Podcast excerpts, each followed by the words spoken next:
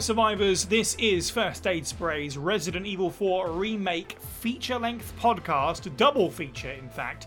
This is part two. If you've not listened to the first part of this episode yet, highly recommend that, where we go deep in on the gameplay of Resident Evil 4 Remake and then come back. It's available right now, wherever you're listening to this podcast, immediately below or next to this episode, in fact.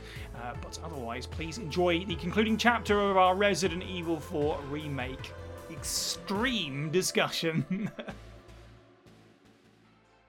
Let's talk about the story of the game, not characters or character arcs. We'll handle that afterwards, but just talking about the plot um, and how it's been on put on display throughout Resident Evil 4 remake, how it might differ, so on and so forth. Um, I guess uh, I'm just going to quite simply put it out there that and I've said this on lead up, so it really did pan out well for me that I love the tone of this game a lot more this time around. That's not a secret that I wasn't overly fond of RE4's. I appreciated its cheesy action hero stuff, but it's not the Resident Evil for me. Uh, whereas this bit more serious uh, definitely appeals to me more, and it's not without its humour certainly, and it's not even without its own ridic- own ridiculousness. Um, but in terms of the story, I don't have a huge amount to say because it is mostly the same, be that for positive or negative reasons, and I'll get into that as we go on. Uh, Steve, how did you feel about story? Uh, obviously, it's more serious in tone this time around, as you've said. I feel like certain character motivations have changed, and not necessarily for the better. Mm. Uh, we'll talk about that more on characters, but you know, it, it harms it a bit for me. I like the fact that there is now more of a tonally consistent through line for Leon in the way that he yes. behaves and the way yeah. his adventure goes. Uh, yeah, it, it, generally feels a lot more grimy and stressful as opposed to slightly light-hearted and fun. I mean, the general thrust of it is, uh, is still the same. You know, Leon goes in, saves Ashley, smashes a cult to bits. Ada gets a, a, a MacGuffin and buggers off. Yeah. But um, yeah, I think the main thrust of it for Leon in particular is obviously his new interactions with Luis and the revised stuff with the villains. Mm. Um, really. The, the, the, thrust of the story is largely the same. I actually don't appreciate that they don't hack his comms. Uh, this is, again, something that's hmm. going to be talked about later. But yeah, uh, what we do get with Hunnigan, though, is great. I like the fact that she's more of a voice in his head you can converse yeah, with. Yeah. And uh, even if it's just basically like goes, I should probably go check that thing out. Like, yeah, Leon, you probably should go check that thing out. Good job. You know, it's uh, yeah, it's nice that there's more of a through line there. Mm. Even though I kind of still wish there was more banter between the villains and him. uh, yeah, I've got definitely thoughts on that point. Um, and top on top of Hunnigan as well, like Luis uh, is my number one sort of favorite change of this game, um, and we'll get into that a bit hmm. more in characters. But him having greater impact on the story, greater display of that impact by having his own little cutscene with Ada and stuff, um, and then, and this is where we start really ripping into spoiler territory finding out in the narrative, like he's tied closer to the narrative by being a former Umbrella man. I'm like, do you know what? That really works. Like instead of just being a scientist who sort of works for whatever, um, I'm actually I'm kind of okay with that. Uh, that totally works for me. I mean, is it the Umbrella Sixth Laboratory deep cut? That is the next thing, isn't it? That's like the yeah. HCF moment in uh, RE7 where you go, wow, that's a, yeah, deep cut is definitely the phrase. Like to see that he was part of Umbrella Sixth, which is, we've all been kind of leading here, really, because Remake 3 certainly implied that Nemesis and Las Plagas were somehow related. And now we're told that uh, Luis worked on the Nemesis, so he must have used his Plagas knowledge. For me, there's an issue with the timeline here. Like, I don't necessarily understand how he gave the Plagas to Umbrella I, and then he went back to Salazar. Like, I don't get that. But I mean, say if you look at the credits, his name is now Luis Serra Navarro. Yes, and Navarro is a family in the village. So, from my perspective, at least as far as I can understand it, Luis now discovers the Plaga, takes it to Umbrella. They use it for Nemesis, and then he comes back to it. Comes after. home. Mm. Yeah, I guess so because I guess he's grown up in an area where it's you know, either widely known about, even if it's just in like a sort of local myth fashion, but he happens to get a piece of this amber or whatever. Um, and now we know leather daddy's daddy. he's leather daddy's daddy. Yes, yeah. I I thought yeah, I'm super okay with that. I wondered if Navarro was uh, like a cover name, but if it, if there's evidence that it's a uh, a family name, then that's cool. I'm all, I'm okay with those inclusions certainly. Um, other than that, though, as you say, for me, the rest of the story pretty straightforward. Um, Jordan, how do you feel about the, the story in RE4R? it's a, it's a tough one because I think that uh, overall it is sort of stronger in its sort of like uh, presentation and its cohesion to the rest of the sort of series. Kind of feels like something that is in service to the broader lore, and obviously there'll be a debate about exactly what the lore is after this game, like there has been for the last few remakes. Um, but it obviously does make an effort to sort of expand upon in a, a, fashion that I think is a little bit more sort of accessible to players. Um, exactly, sort of what is the backstory, not only to Las Plagas, but also you know further ties into Umbrella and for the characters themselves. I think that works all really well. Mm. But uh, as far as sort of like the main story is concerned, uh, they, they, you're starting to see that that sort of tonal shift uh, that happened starting with the original sort of uh, remake two. Yeah. In that you're trying to kind of like I don't know, it's it's it's almost like trying trying to balance them out, mm. um, kind of make them semi sort of grounded compared to all of the original Resident Evil games. Um, the thing is, Resident Evil obviously comes from a slightly sort of hokey, cheesy, you know, B movie sort of um, style of storytelling and a, a, you know a degree of or lack of seriousness. And this game, like the other two remakes of recent, uh, is obviously trying to find something that's more of a sort of a middle ground. And I don't necessarily have uh, that much against it because I knew that it, it couldn't necessarily be the sort of scenery, sort of chewing Metal Gear Solid style kind of story presentation that the original had it would just stick out like a sore thumb mm. next to the other two remakes of recent. Um, but I do think something's a little bit lost because uh, I don't think the game necessarily or the story necessarily knows what tone it should go for um, in the absence of that. Um, it's not necessarily playing up more of the horror. Um, it's not necessarily playing up more of the peril uh, as you know as much. It's it, it, feels like it's traded something off, but not necessarily replaced it with something substantial enough mm-hmm, for me. Mm-hmm. And it does it does impact the characters a little bit as well. And uh, so, I mean, I certainly still take the original story over this new one, even though I think that the new one is more beneficial to the series as a whole. Yeah, it's just the original story. The original story. It's weird because this one I can come away knowing so much more about the characters, their backstories, how they're connected, and I'm I'm intrigued by how it sort of reaches back into the past and what it leads to in the future. Um, I, I love that things like Operation Javier are getting sort of more of a sort of a focus. It actually sort of like giving it, lending it some real sort of like credence and importance in that. You didn't really have that in the original. No. Like there were kind of there were a couple of throwaway lines, but everything was more or less just a sort of a straightforward action flick. Um, you didn't have those sort of moments where you know characters actually sort of maybe slow down and talk about what on earth is going on in the wider sort of scale of this. And um, so I appreciate that for you know, what the new one brings.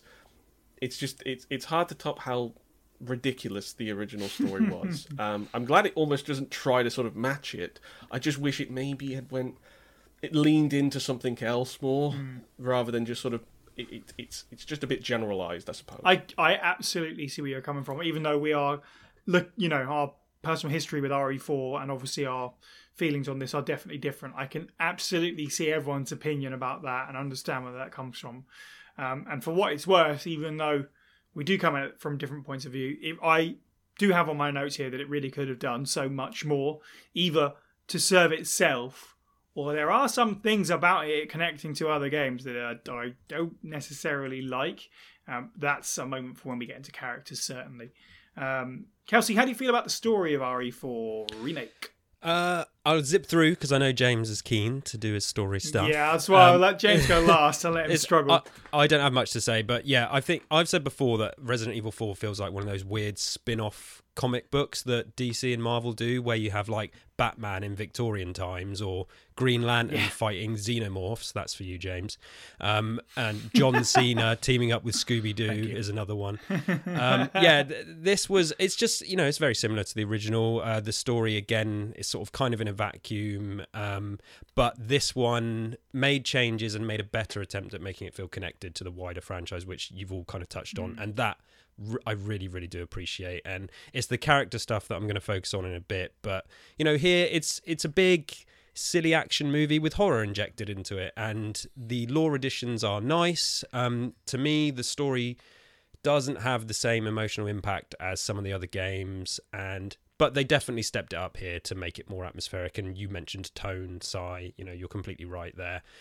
Um, yeah, and those lore additions I thought were really good. Um, it's not kind of shoved in your face. It's all in the a lot of it's in the files and kind of sub story. Yeah, But that yeah. that main story, you know, no magic crystals, thank. F- and although like the story is kind of like bombastic and it just it doesn't have that convoluted nature of RE6. So there's crazy stuff going on, but it felt more tangible to a you know, which is a weird thing to say considering everything that happens in this game. Um, but yeah, I, I'm a fan. It's it's it's pretty easy to get, and then there's little bits in there which made it more connected. And uh, yeah, that I think was a big thing that all of us wanted, and I I think we got it largely. So it's hard to complain, really. Um, but I do I do I appreciate Jordan's points as well. So yeah, it's yeah, it's it's still the spin-off crossover weird comic book thing to me, but it, it's good fun. Good fun. You're so right about the files as well. Just to say, uh, stuff about like the Salazar family history uh, is really cool, and I really appreciate. And this is a an often thrown issue with RE4 is that it doesn't really. Ex- this is the point in the series where we just stopped explaining monsters so much, um, and they at least tried a little bit with the BOWs, telling you who they were beforehand, and they kind of touch on. And I don't know if this is something that James is going to get into, but they definitely touch on. In the case of Verdugo, I'm going to inject myself with black liquid. We don't get an explanation of what that is. There's of it like we're going to go off on a massive side tangent if we try and speculate about it as a group too much. Uh, but obviously, there's some implications there in terms of recent Resident Evil games. So that's very interesting, all the same. Uh, but James, I know you're ready to go. Let us know what your thoughts on the story are. Yeah, don't worry, Psy. I will go into Let's those do it. implications. All right, class. Everyone sit down. I know you're already sitting down, but listen to Professor James spout some nonsense, okay? Right. There will not be a test, okay? Just right. So I'm gonna retread stuff from the OG and this game because I want everything to be cohesive, and I'm only gonna be focusing really on the ancient history leading up to uh, 100 years ago and some of present day. okay, so the story of the original game was really empty. It was crap. Okay, and one of the things that I was most excited to see from this team um, was then working on this story for this new game. Um, the only evidence we got of a deeper lore connection was a fossil found in the mines that mentioned the plague. I mention this all the time, but it's because it infuriates me so much that nobody has spoken about it in any of the RE games.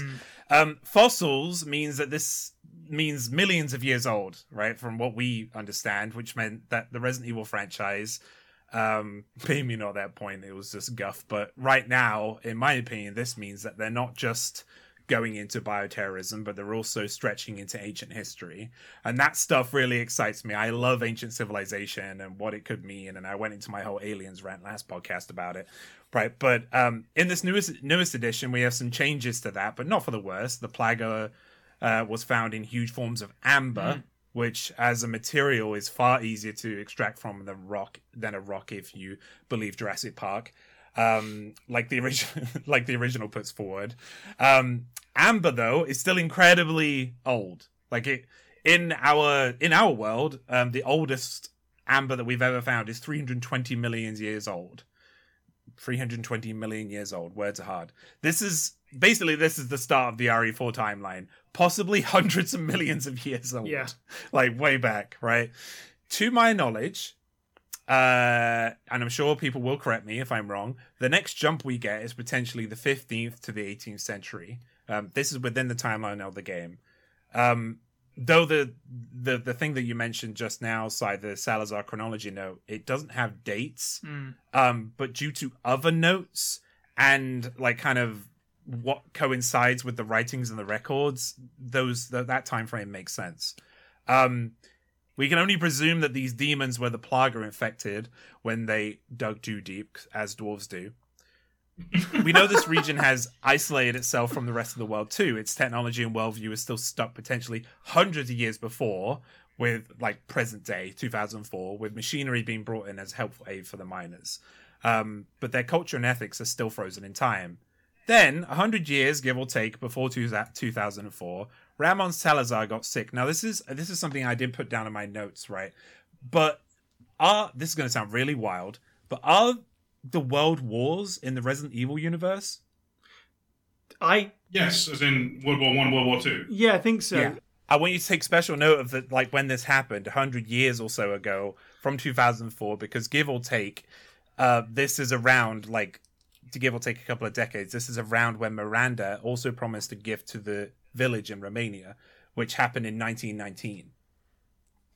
Right. Like, do I think? Do I think these two? Th- and the reason why I say that, by the way, is because Spanish influenza, right, happened around that time too Yeah. right? So somebody got sick, right, and then they were promised things by Saddler, and then it got bad. You know, um, do I think these two things are related? Yes. Do I think the Megamycete and the plague are the same? No. But I do think the Plaga is an ancient organism, whereas the Megamycete is um, is maybe its child. Interesting. More on that later. so, this is not a coincidence. The sign of worship for Miranda is four points around a circle made of feathers which splay out like fingers. In the center is the Cadou. Whereas the sign of worship for the Church of the Illuminados is four hands placed in a similar way with a blue gem at its, cent- at its center. The Saddler family is old, and that island is where they looked over the Valdelobos region where the castle and, village- and the village is set. We have two dates for the Saddler family. There could be another one, but I couldn't get that uh, in the ritual room. I couldn't get to it uh, in time uh, last night. I just got very tired. so the earliest one we know is 1748, so that 1741. Sorry, so that's the 18th century. But they could go back further than that, judging by the ancient ruins on the island and hints an ancient civilization being there in further notes, and we see it. Like there's stuff there that looks very degraded, potentially thousands of years old. Right, but that's theory. Um, the demons are the Saddler family. I think that's pretty obvious. And the Salazars had been fighting them back for centuries Yeah. or even longer. Okay, so now back to the connection between Miranda and the Saddlers. In several notes, in several notes uh, in RE4R, we're hinted at a black goo-like substance, which you just brought up, Psy.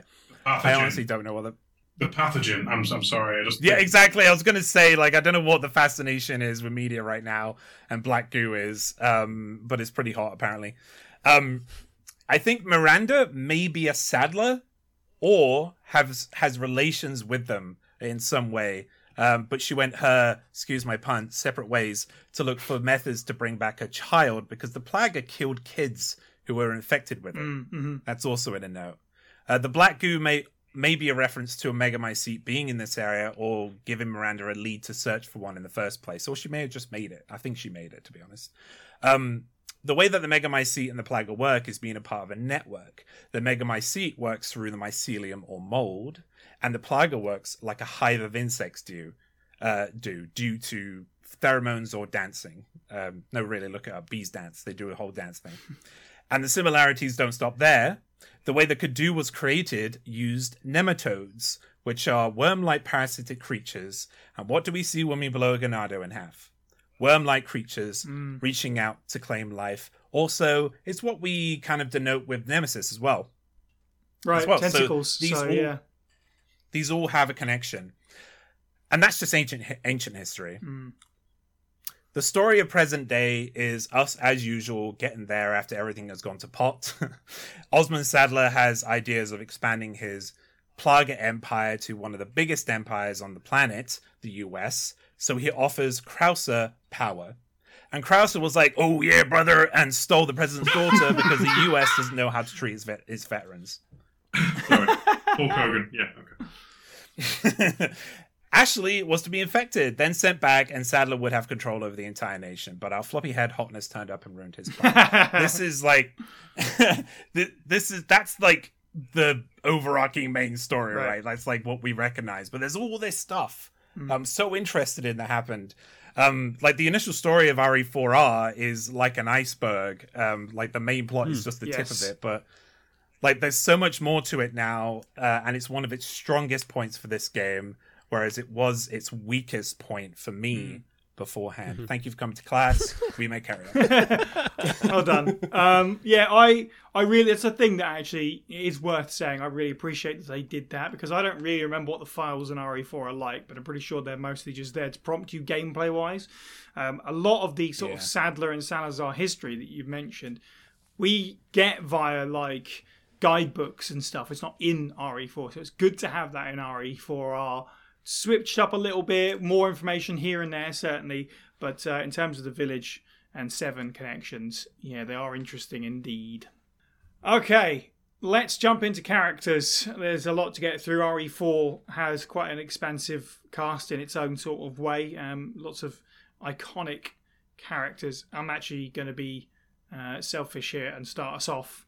Um, and it references back to what some of you were saying about uh, Leon in Resident Evil 4 now feeling like a part of Leon's actual history instead of this weird standout uh, dude with a bunch of one-liners who laughs about everything. He does really feel like a step between two and six now, which just feels very deliberate. Um, I really love Leon in this. He's still got some sass and one-liners. The best one-liner in the series now belongs to Leon at the end of this game. I'll give you a holy body. Um, I think people might sleep on his arc here. Uh, that's been brand new, brand newly added to the game. Um, Krauser says you haven't changed, rookie. Luis asks, "Can people change before he dies?" Ada says, "You just think you've changed," and Leon says, "This time it has to be different." Uh, this again, this is the step between naive cop Leon, who sees everything that he does that just mentally ruins him, and then by RE6, where he's just much more stoic and like Vendetta, even where he's like drinking himself to death on his voca- on his vacation. Um, it feels so much more a natural fit into Leon now, and I really, really, really appreciate all that stuff. Yeah, uh, it's it's so simple, it's but so effective. Um, yeah, bravo, basically, I guess. Um, Kelsi, let's go. How do you feel about characters? Let's get the rundown. Yeah, um, I won't go through them all because there's loads, so I'm just going to focus on my key good and bad. Uh, you've hit the nail on the head with Leon. Not going to repeat it. Spot on with that. Um, my I'm going to get my biggest criticism about this game out of the way first, and that's uh, Saddler. Now, the Saddler lore that James has touched on is awesome, but I think Saddler in this game is completely uh, is came this game came dangerously close to ruining ruining him completely. I don't know mm-hmm. what happened here, but I think my biggest issue, and I don't really have issues with cuts and stuff, but they cut out like the early meeting with Saddler in the church in this game, and I think it has a huge knock on effect where this game is desperately in need of another scene or two of him interacting with the heroes because they hold back for so long on like the Saddler reveal. And he's just like, you know, flashing in the minds as an as a voice and stuff and as a shadowy sort of cutaway which completely disrupts like the balance of power. And so i al- i almost almost not sure i ever felt leon was fully in trouble because there wasn't like that key key bad guy presence. It just wasn't strong enough for me. And i think if you had met him early and that connection with him as a villain was made it would have been a lot stronger.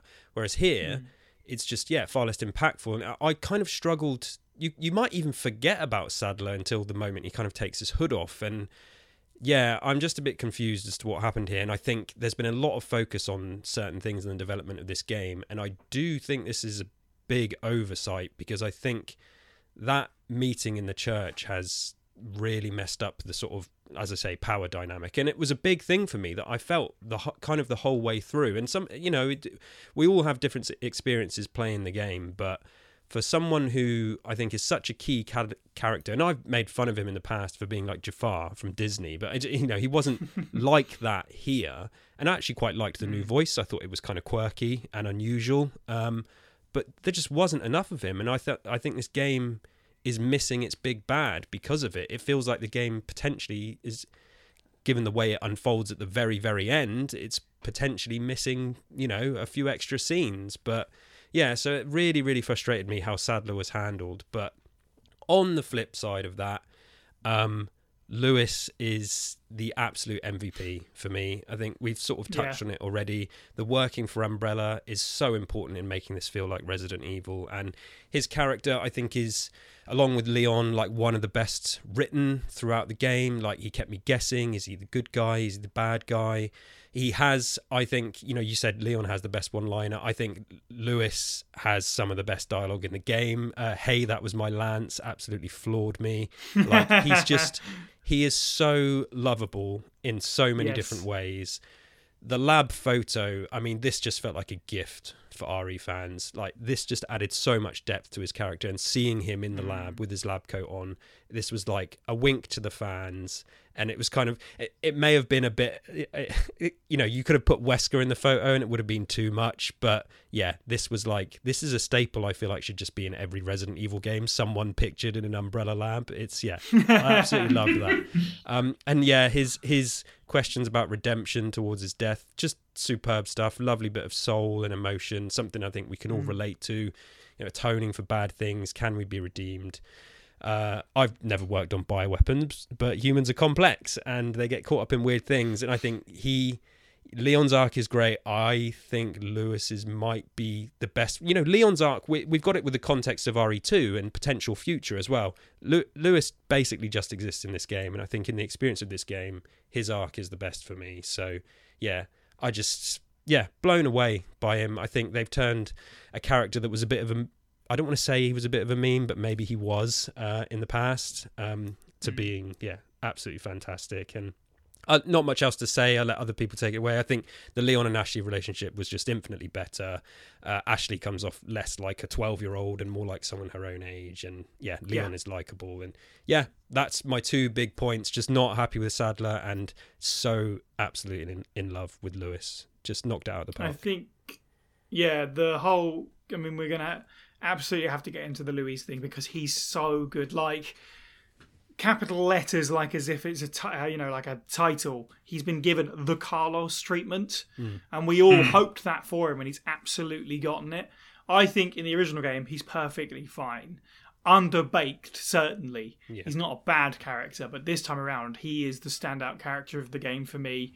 Um, as you said, his arc is great. We get more backstory, not just Umbrella, but we get files written by like his grandfather that you looked after him and stuff like that.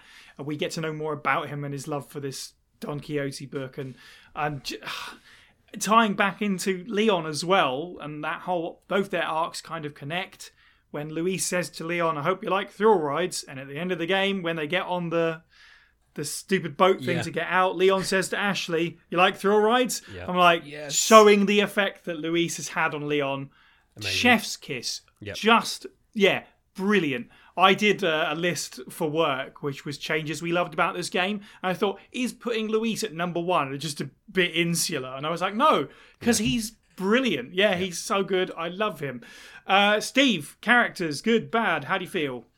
Okay, so yeah, we've already touched on. I think uh, Leon, uh, as much as I love the original version of Leon in, in original RE4, kind of an outlier, kind of ridiculous for the sake of ridiculousness in its own game. More Dante than Leon, certainly. Um, current Nick, Apost- uh, Nick Apostolides uh, take on RE4 Leon is fantastic. Kind of hope they give him his own original adventure soon. Uh, not Yeah, be completely go- awesome. Yeah. you know, as opposed to RE2 and RE4. Let him have his own. Um, Ashley, great. Uh, Luis, I, you've already said pretty much everything I wanted to say. Kind of, I feel a little bit to the detriment of the fact that Ada has been sort of, I feel a bit mishandled. She's few. If you told me this is Carla with a conscience, I would actually kind of believe it. Uh, the way she behaves, uh, but I, uh, I'm talking of Saddler, particularly Saddler. In this, uh, the original Saddler would call him a cliche. He, he feels like he is basically uh, Miranda too. Yes. Uh, yeah. And I don't like that. I liked the idea that he was a scheming Machiavellian, you know, a proper megalomaniac who just wants power. The cult is just a facade to get more power. Yes. Now he's a diehard believer of said cult, and it basically has rewritten his entire character. Uh, Salazar very much is like a quiet, annoying pain in the bum who only starts saying his original lines in his boss fight. Uh, he's just a tedious annoyance. I feel like those two, being the pivotal villains of the cult, uh, have been mishandled kind of badly. Krauser, Uh, I feel like if if I was in charge, the way that fight goes down and how integral he is to Leon's story, especially so it seems like I'm not sure if exactly right, but Operation Javier seems to have been a completely botched operation this time around. Like um, I don't know if Manuel has died and 20 other men died in the process, but it's definitely left its mark on Leon and Krauser. I feel like the Krauser boss fight should have been the ending fight with how much they are integral to each other's plot.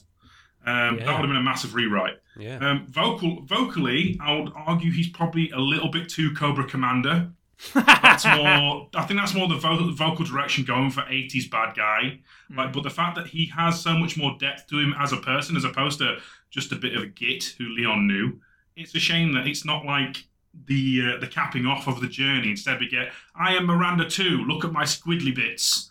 Uh, besiege my insects. Like I understand how and what they're going for, and the fact they've established that Los Illuminados is now Saddler's basically the family business, the family trade. But it's it's lost a bit of the magic for me.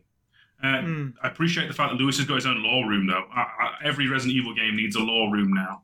That's uh, definitely a thing, right?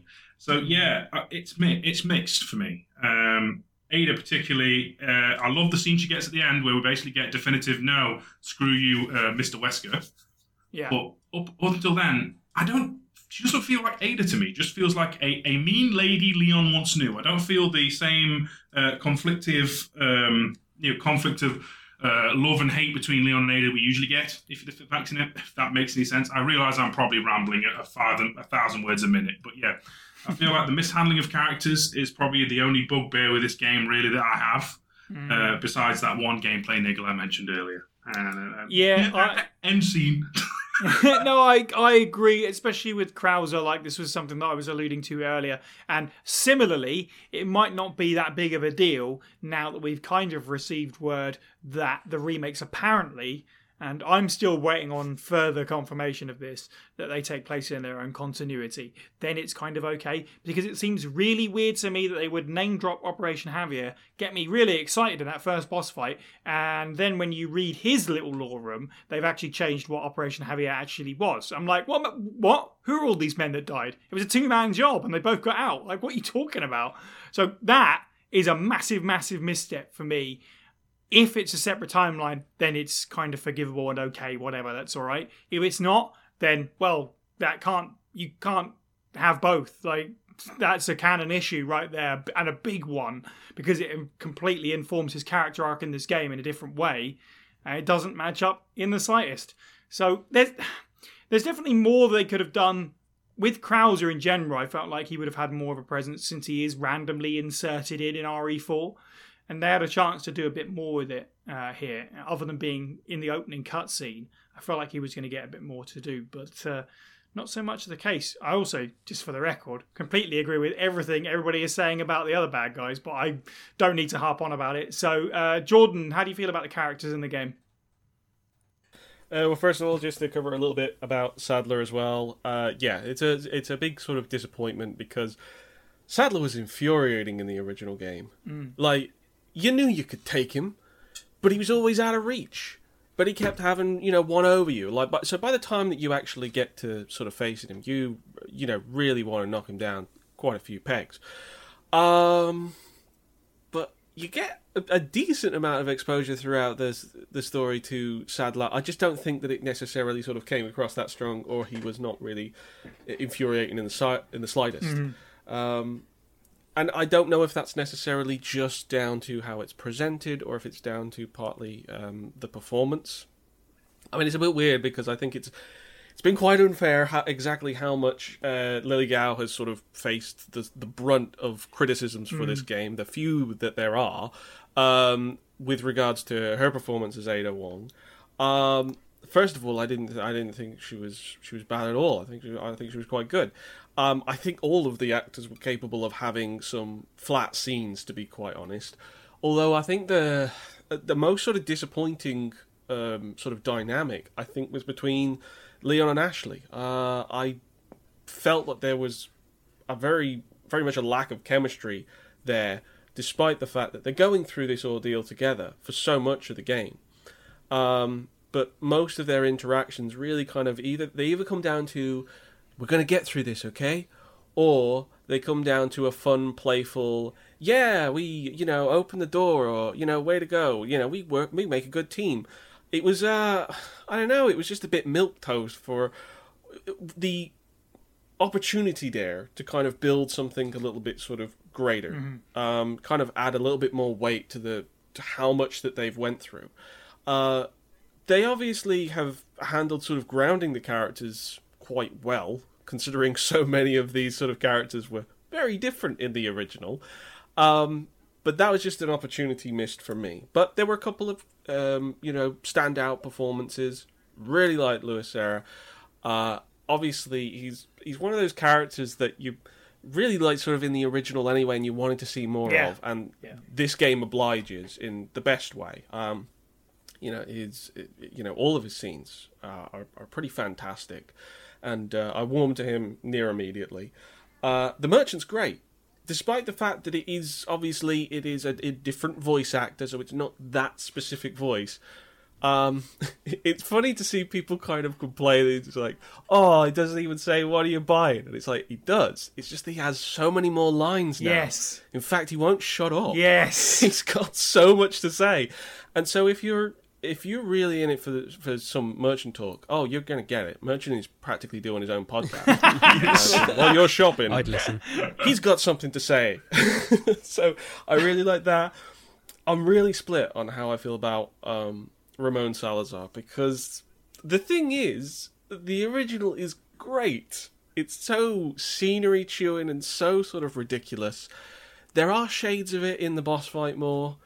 Um, I don't like the design at all of of remake Ramon Salazar. Sort of, I don't know what's going on with the Margaret Thatcher hairdo and everything. I I feel like it's one of those character designs they really didn't have to touch at all because it's it's weird because it's like people people like Saddler are, are barely touched. Um, and so uh, I don't know why they went in such a different direction. Um, but uh, yeah, that was that was one where I was kind of like, ah, that's a that's a bit hit or miss. Um, and uh, I mean, it's, it's boss boss fight's great, but just the character was a bit sort of flat. So yeah, there were a couple of moments where, and and, and the remakes kind of suffered with this a few times. Less so in uh, remake three, but I think remake two and remake four are capable of having opportunities where the bond between characters could be grown, especially if they're going to go through conflict. And I think there's a there's a bit of a struggle to to quite sort of uh, I don't know sort of hit hit the mark, and that was especially the case I found with Leon and Ashley. Fair, that's fair. Um, Salazar and Saddler have uh, big Janosz Poha and Vigo the Carpathian energy. Uh, so that's a Ghostbusters 2 reference for all five people out there that'll appreciate that. Um, and as much as that was my favourite movie for 30 odd years, even I would admit that Vigo needed more screen time, and so does Saddler, for sure. Um, Salazar's thing for me, and I actually disagree, Steve. I like that they took out the hack of the voice calls. It, the thing about it is, I'm glad they did it because it doesn't make a whole lot of sense on how he's able to do it. But the problem is, they didn't replace it with anything. Like He's it got a works few for like the time, trumpet things, hasn't he? right? he- You get that once, and then that's it, and that's his problem with presence. Like he he feels very missing. I actually do. I really like his design in this game, um, but yeah, it's just a lack of just a lack of show for both of these guys. I'm really glad you mentioned everything that you did about the merchant, Jordan, because obviously in our last our RE4 OG podcast, we went like a million hours and didn't even talk about him. So I'm glad we at least brought him up. um, and you're so right. Like he's all he's I love him. He's great, but he's almost too chatty. Like I'm trying to sit and compare numbers, and he's waffling on. I'm like, shut up for a second, please. but no, he's great. I love him in the shooting gallery, and this goes for everyone because you can take Ashley and Luis into the shooting gallery. Uh, it's all really fun to hear them all chiming in as well. Uh, yeah, he's awesome. I love New Merchant, and I'm really looking forward to. And here's your prediction: playing as the Merchant in Mercenaries, please. Uh, because with that new voice as well, he'd be great. Uh, and also, while we're here, new Wesker's awesome, infinitely better than the last Wesker. We don't even have to question it. We know why. Let's move on. James, how do you feel about the characters to close this out? Um, I want to make you cry about Luis a second. Oh no. So Luis says the famous line from the original which is uh, I'm kind of a ladies' man, Mhm. um, or variation of that. Um, and I had a theory because they focused on Luis and Ada's story a bit more. Not much, but a little bit. Um, and the fact that he was basically working for her, in turn working for Wesker. Luis probably probably didn't know that. Probably won't know um, until Separate Ways if that comes out. Um, but I had a theory that Luis only thinks he's a ladies' man because Ada Wong Flirts with him. gaslit him. Yeah. Oh, I love that. That's And, like, because he's because he's he he's a mask, right? yeah. He's a he's complete mask. Like he he he has this confidence, right? But he has such a lovely personality. Like when he like you know the bit with the Don Quixote like kind of line that he does. Mm. Like that's I feel like that's the real Luis that you see there. It's almost childlike. Yeah, Mm. like you know, it's a nerd, right? He's like he he He's is a a scientist. yeah. He, you know, he's a nerd, and like you know, there's a couple other things he says. Like in the lift, he says harsh for a squire, you know, and it's ah, it's just very very. Every, every time he says stuff like that, it gets me bubbling because it's, it's yeah. Anyway, um, so yeah, uh, I really like Ada. Um, I really like her character. I think she's got way more. Um, instead of just being this femme fatale, boring um, character, she actually does have some angles to her. Um, like you know, I mean, and at, and at the end we see that she completely like goes against her orders, like that she's given, and says no. Like, uh, which I hope we get more of in separate ways again, if that's coming. Um, I really like the voice actor. I really, you know, her her her character is great. Um, I do I do want more. I want I don't want separate ways. I think it's pretty much certain we're gonna get it right. Because I mean, it's said twice in the game. Yeah. Yeah. you know. Um, but yeah, like I hope in separate ways it's not like the old separate ways where it, it doesn't tell us anything about Ada. You know, we want to know more about Ada because Ada is next to Chris Redfield, my least favorite character, right? Because she just doesn't have any dimension to her. Like it's fine, you can keep making a story, you can keep saying, "Oh, she's an assassin for hire," and you know she's just this. Oh, you'll never know, but you know, give us something. You know, give give us something there. Um, yeah, for her. Um, in terms of Leon, yeah, one of my points was the thrill rides thing, side because when I heard that again, that was another thing that made me kind of tear up a little bit because I was like, God, God damn it, Leon. Because after the Luis Serra uh, segment, you actually see Leon. Uh, I don't know why I said it like that. You say you see Leon um, not relax, but kind of give a bit more in terms of what his personality is. And you see a little bit more of Leon from RE2, like just the goofy guy you know and he's not like he's not uh he's he's not like the original he just you know he's just uh, he says some goofy things sometimes especially with ashley i i would disagree with jordan i really liked ashley and leon's uh relationship um leon it was nice to see a juxtaposition because leon was the unobtainable it Mm. felt like Mm. and Ashley was a young girl who seemed to try and obtain Leon. Right? But Leon was literally being a professional. You know, and I saw that with each of their conversations. Like, yes, he saw her like slightly as a mark, but also as somebody who he needs to protect.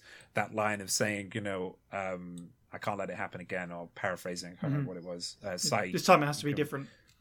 Yeah. Oh god, that line. I remember when it first popped up. My first playthrough. I was, this time I went, "What do you mean? Oh."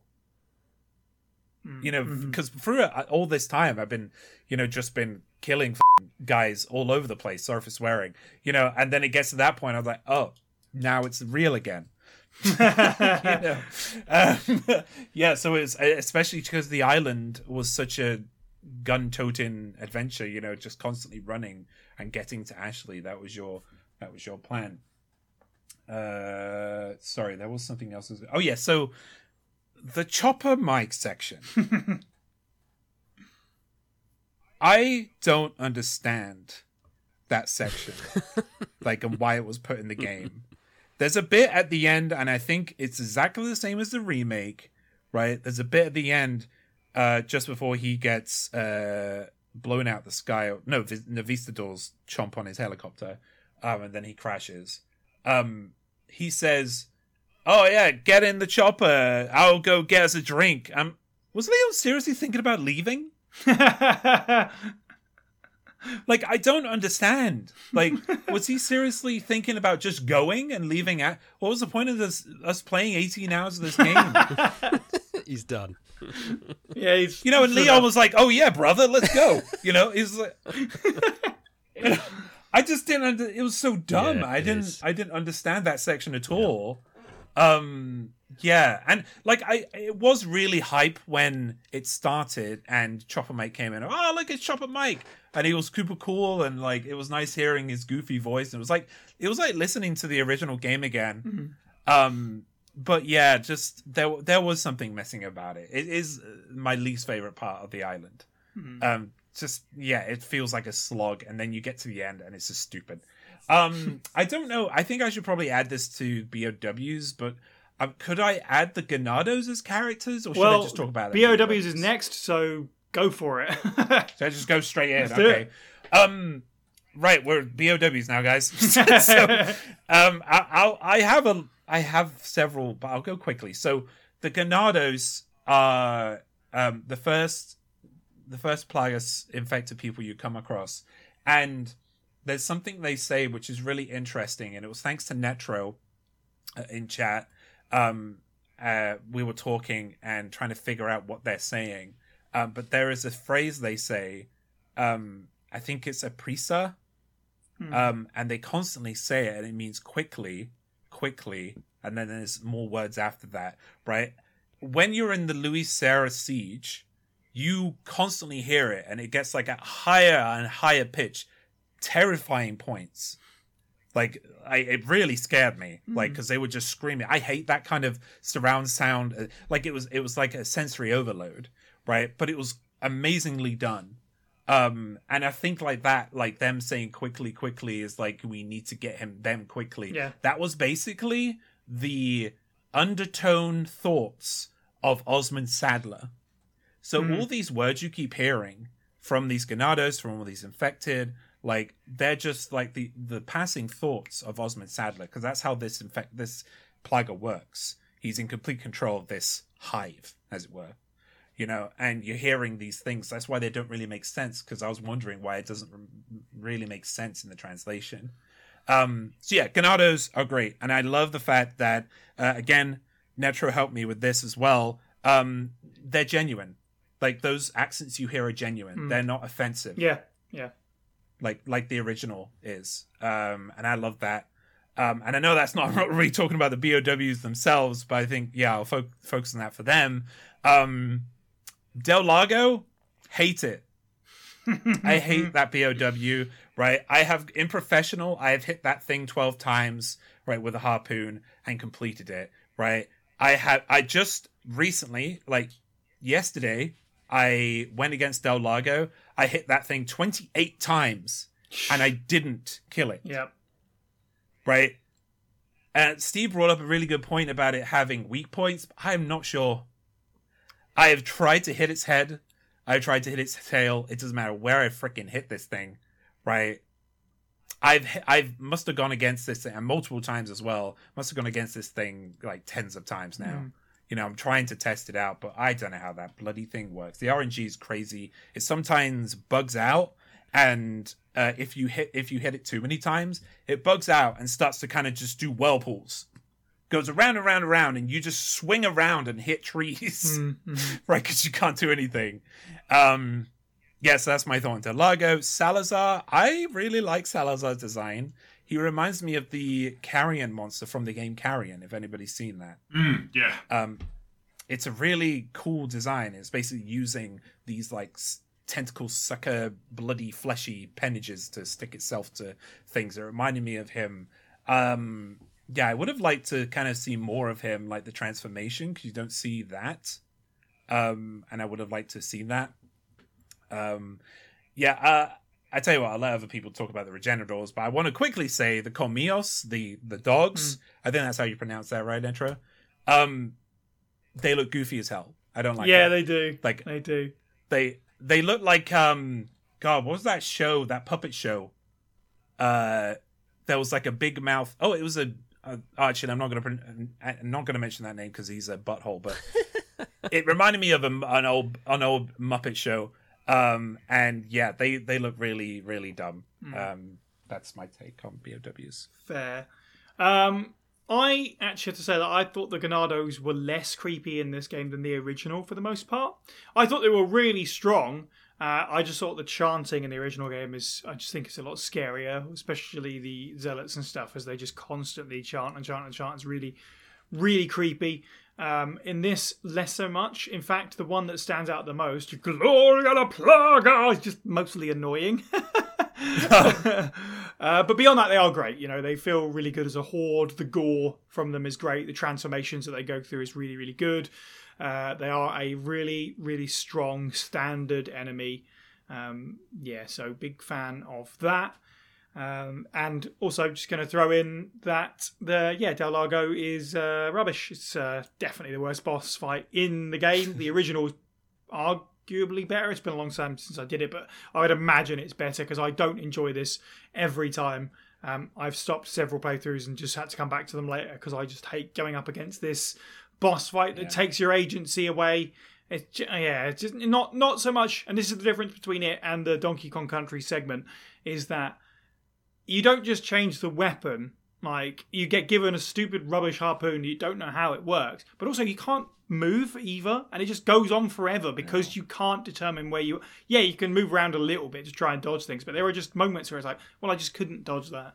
I, I had no. it, feel, it feels like the illusion of agency Yeah, it's it's like it's it's really yeah. sucky and uh, it feels out of place in that way. Um, I also won't necessarily go on too much, but I did want to at least say in our last podcast episode, we we we've monkey pawed it. We we were like hashtag bring back bugs. Um, and, and the Novistadors are awesome and they look so cool and the camo's great. It looks really good, but man, they can be annoying. They're everywhere in this game. They're just like even in the final boss fight, you know, I was really surprised by that. It's cool, but they are irritating sometimes. Um, Jordan, how do you feel about BOWs in this game? What are your standouts for good or for worse? Uh, with regards to the Ganados, it's, it's a bit of a weird one because I feel like uh, we've been spoiled by the core enemies in Remake 2 and 3, in that they made zombies scary again, like really quite intimidating. And uh, obviously, Ganados, they're, they're obviously they generally meant to be sort of tackled as a sort of a, a crowd, as a group, and that. Um, they're all right. I do like things like the way that they, uh, you know, charge um, more sort of readily now. Um, some of the animations were sort of like a bit less creepy though. Um, I always like in the original. I always liked the fact that um, they were at their most sort of frantic and sort of jury uh, before transma- transformation into plagas, basically. Um, and yet, once they did sort of burst out with plagas at the top of their head, they're all really still. And, Yes, um, and- very, very methodic, and it was always creepy to me because it was kind of like it was a case of, before it was sort of like these are sort of you know sort of a shambling horde of villagers that you know they're a bit sort of inefficient and that. But once the plaga sort of breaks out it's really it's just it's heat seeking. It's after you. And it, it's suddenly in full control. It doesn't have to sort of you know worry about the human body. It's just a vessel to get from where it is to you. So i really liked that um, from the original and it was a i don't know it's it's not like it's a big difference it's just they shamble a whole lot more um, and it's especially goofy when you use things like the the bolt gun on them, and they're, they're constantly, you know, falling backwards, like whoa, you know. it's it's a little bit sort of uh, silly, but obviously there's lots of really good animations, um, lots of really cool like sort of falling animations, which can make you laugh a little bit, like especially if you're very tactical and you just basically fight near stairs all the time. You get half your work done just because people will keep falling downstairs. um, I I also really sort of detested the Novistadors. Um, it I just felt embarrassed by it because, despite the fact that it, you know, they they bash you over the head with the fact that they camouflage, they you know uh, bed in just about anywhere, above you, below you, and they could come flying through a window or stuff like that. But obviously, primarily, um, uh, yeah, they camouflage themselves, and yet, like Sideshow Bob, running into every raid. I ran into every Novistador and I took a hit from every single one of them. And it's so annoying because it's kind of like, I suppose I sort of took it as because they don't necessarily harm you substantially compared to some other enemies, you kind of feel like, oh, it's not worth sort of taking this step by step and going really kind of careful. And as such, I just ended up running into every single one of them, and the bugs got me every single time. It, it, it- they constantly surprise me. It's like Arrested Development, Gene Parmesan. I was like, yeah, they got me again. it's like, am I am I never going to spot like that weird sort of greenish grey mass that's literally five feet in front of me? It's like, is there ever going to be a time where I just actually shoot it? But uh, yeah, so I got caught out on that a lot. Um, I I thought that regenerators and Iron Maidens re- remained sort of as strong as they you know sort of ever were. Um, I especially like the the graphical fidelity that is lent to the Iron Maidens and their spikes. Like I don't know, I always hated those spikes in the original, and there's even more of them now. I, I, I don't know. It's it's a horrid, horrid image, um, and uh, yeah, I, I actually enjoyed the Krauser fight a bit more as well. Um, you know, both both Krauser fights, I think, were you know sort of a bit a bit stronger in this. Uh, besides that, I think more more or less. Oh wait, no, sorry. Um, the uh, the Red Zealots Yeah. hated it. I, I, it's just uh, there's that one particular room where I, I can't remember which head of the the Manticore The library. you're you're getting, but it's Yeah. yeah yeah that's the room, and uh, oh I couldn't wait to get to that guy. In fact, I didn't take him out in long you know long range because I genuinely just wanted to go up and beat him, beat the, the bleep out of him. Amazing. Um, so they're they're great because I just I, I I know just how annoying they are. Um, and the only other shout out is uh, to um, Salazar. Uh, I actually quite liked the the fight against Salazar for more reasons than just the boss fight itself. But yeah, I I, I don't know. It's just did I use the rocket launcher too many times in my original RE4 playthroughs? I don't know. I just it stood out more. So Yeah, that actually, there's a bunch of stuff there that I have to agree with. The talking about Ganados in the original RE4, you talking about them, and we suddenly realise what's so creepy about them is, and you especially notice this if you're using like a long range weapon, as they sort of walk towards you and you pop their head. They just keep walking, and then the plaga comes out. They just don't stop. They just keep mm. walking, and you get far less of that in this game. I don't think I even saw it once. It might not be in this game. I have no idea. It certainly Oh, it didn't is. notice it. Oh, it is okay. Well, Yeah. I think Yeah, that that might be down to just obviously the way the game plays differently and the Yeah. camera and stuff like that. Okay, fair enough. Um, but it's a lot more obvious in the original game, certainly.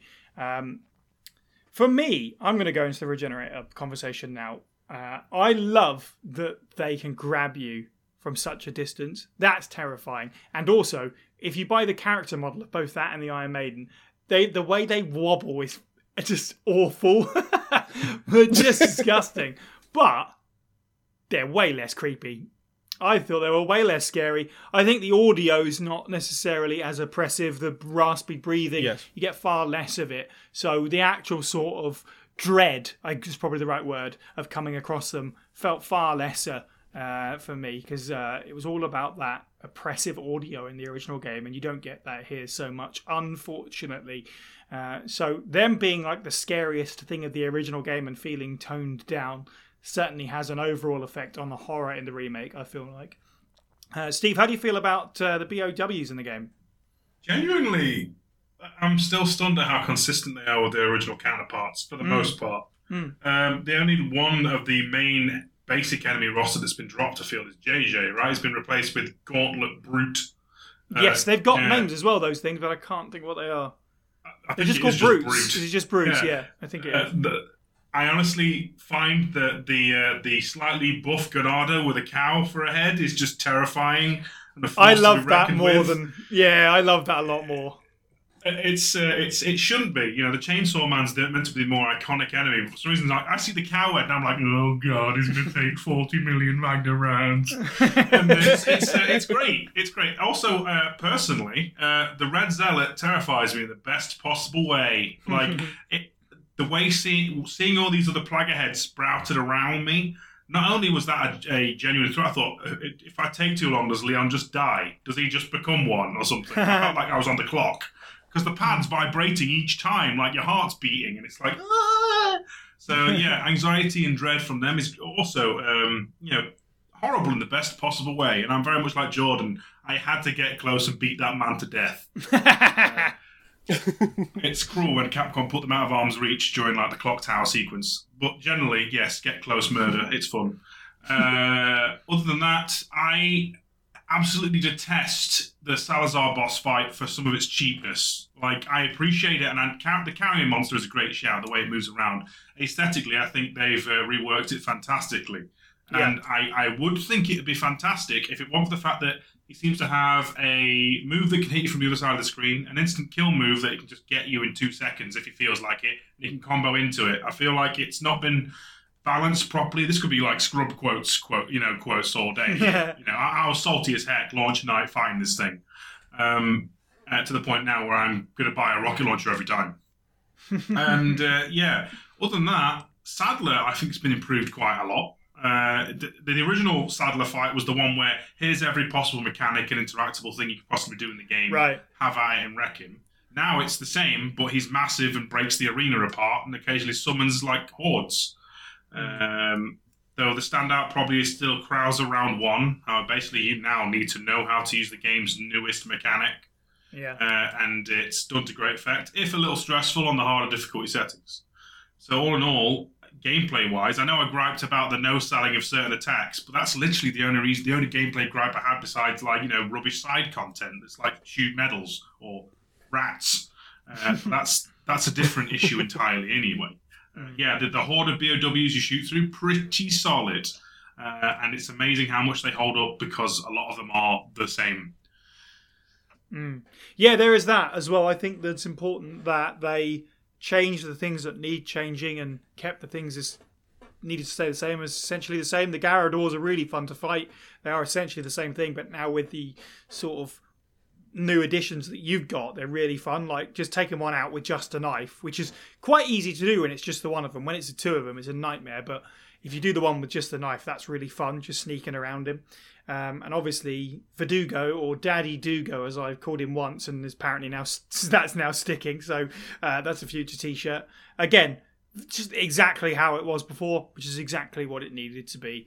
Uh, for for me, the changes, the Salazar boss fight.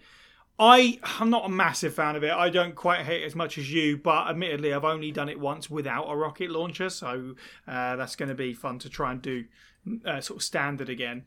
Um, but the design, you're right, the design is great uh, on that one certainly. Um, I'm trying to think if there's any other major changes. Not There particularly. is a lack of U3, and Yes. there's a Verdugo who has gone missing. Well, the I- see, this is the thing, right? The U3 is now the Verdu- implied to be the Verdugo in the lore, but uh, there is a Verdugo that's missing, and I do expect that's probably DLC fodder that they've done on purpose. So, Yeah, yeah, I think work- it's Ada's boss fights. Yeah, it works for me. Um, One extra uh, aspect of the uh, enemies I wanted to talk about uh, was the uh, Dr. Salvador, um, the Bella sisters. Just one little thing which I quite liked. I don't know if the original had this because I never experienced this. but even after you kill them, um, if they're sort of like shaking about on the floor, the chainsaw can still Oh. hurt you if you happen to walk over Nice. it. Um, I learned that in the mines, and I was like, wait, what? What just got me? There was literally nothing next to me except the lady with the chainsaw. Oh, and I like that. That was a nice touch. Um, but that was th- that was it. Um, it was it was just a nice touch. Mm. Speaking of which, actually, what's really funny, the first time I played through the game, I bought one rocket launcher and didn't use it. I was like, well, I'm at the final boss now. So I used it against Saddler's final form. So the first time I played the game, I didn't even have Ada throw me the special rocket launcher. And I thought they'd cut the scene. Like, no, I just beat them to it. when I played through it and did the handgun only thing, uh, I was like, oh, yeah, no, no, there it is. Uh, so that's the thing. Uh, Kelsi, to round us out with BOWs before we move on, um, how do you feel about them? The Sure. Beasties? Uh, my favourites are Nikki and Brie, the Bella twins. I think uh, they just, I think their reveal is so good. I love that Yeah, cutscene. yeah. And then that section of gameplay is really fun as well. I am slightly annoyed, and I know this happened in the original that that Salvador and the Bella, or one of them, appears again later. I just wish that they'd have just stayed as single appearance mini bosses. It becomes a bit video gamey when they reuse it.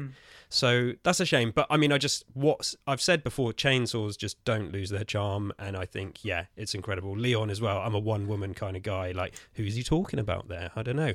But um, yeah, uh, the I am a big fan of the Los Illuminados monk, uh, which that new mechanic added a, a fun twist. First, when I went into that room and he started chanting, I thought, you know, those chains that are hanging from the ceiling with the spikes on. I thought I was Yeah. walking into them and they were causing me damage, and I thought, oh, I've got to avoid them. And it wasn't until I got like five minutes later into the room and saw him chanting, I was like, oh no, he's messing with my head. So I loved that new mechanic and exact the way he just kind of like hunches down and scurries away like a little chicken is yeah, it's infuriating and like you know you guys have said, chasing him down and and finishing him off is very very kind of like satisfying. So yeah, loved the Bella twins, loved the new the Illuminados monk. Um, Verdugo, Daddy, Daddy Dugo, you've covered. You know what's not to love about that.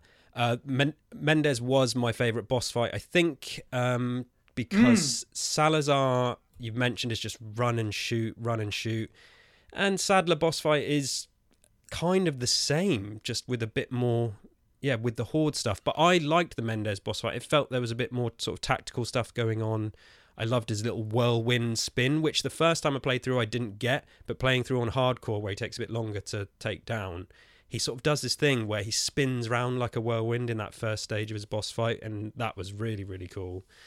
Um, yeah, uh, was it James that mentioned the dogs as well? Completely, they reminded me of the aliens from Attack the Block, where they're just all black with teeth, and yeah, Yeah. really unimaginative. I didn't really like their their new new placements that they had was kind of cool and surprising, but yeah, not a big fan. Um, you, yeah, you guys have all covered it really. Um, the boss fight's a little bit underwhelming, but I think we've all got our favourite little BOWs along the way. And yeah, just still love chainsaws. I think yeah, you can't you can't beat 'em.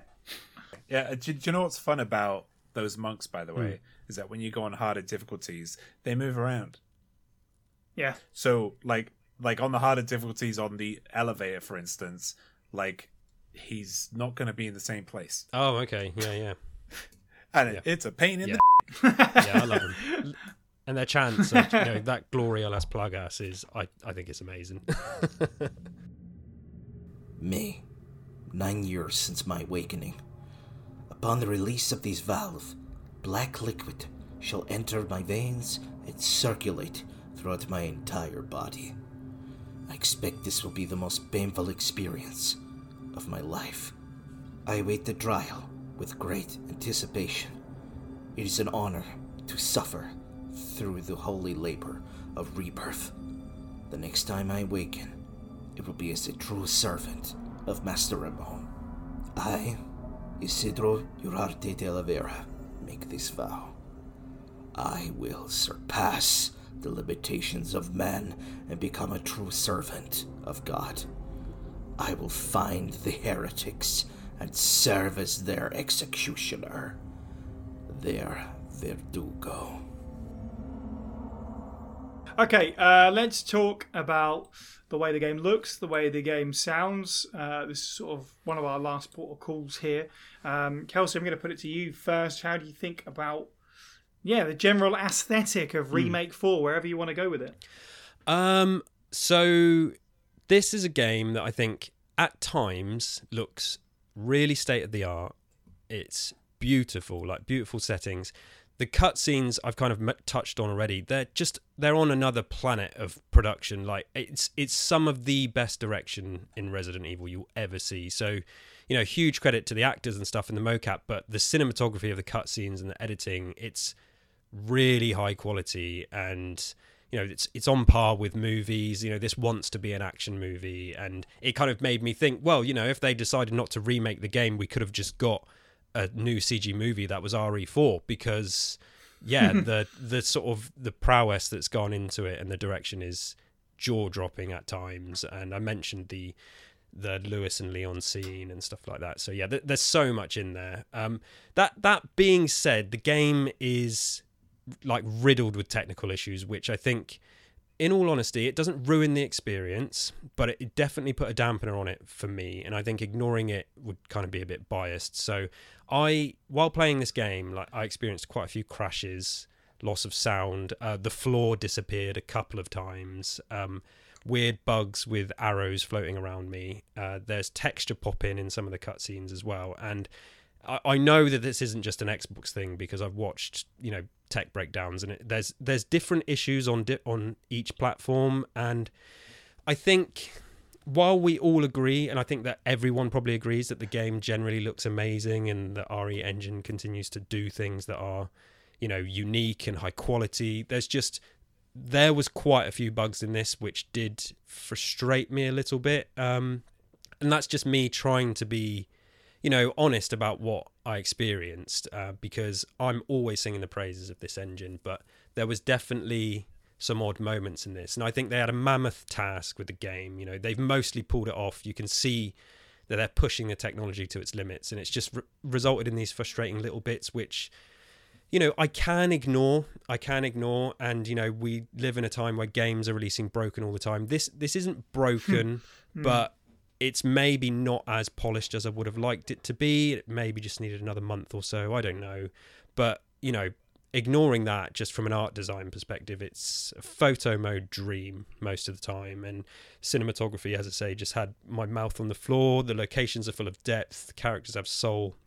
And despite the action being the focus, I think the visuals are a huge reason for that atmosphere and tone being, you know, more what I'm looking for from a Resident Evil game and you know wanting to get sucked into kind of every nook and cranny. And I think yeah this game it retains a lot of horror and the visuals are a big part of that. So yeah just it looks looks beautiful. Um I had a few comments about audio which I'll should I just quickly go into them now or do you want to Go for it. Yeah, sure. yeah so audio I mean I haven't been able to sort of sit and listen to the soundtrack. I don't think it's out but from what you can hear like yeah audio in this game is incredible. Uh, like no right to go this hard, I think is the phrase that people like to say. Uh, some of my favorite bullet points here. So shooting range remix, that's already on my gym playlist. Oh, Um, it's great. it's Yep. just it's just amazing. The gun sounds, the blood sounds, the screeches. Uh, yeah, there's um, music wise, there's Dark Souls all over it, and that's not just because I've been playing Dark Souls recently. I think Leon even opens the doors like the character in Dark Souls in this game, so we know that they're referencing the game.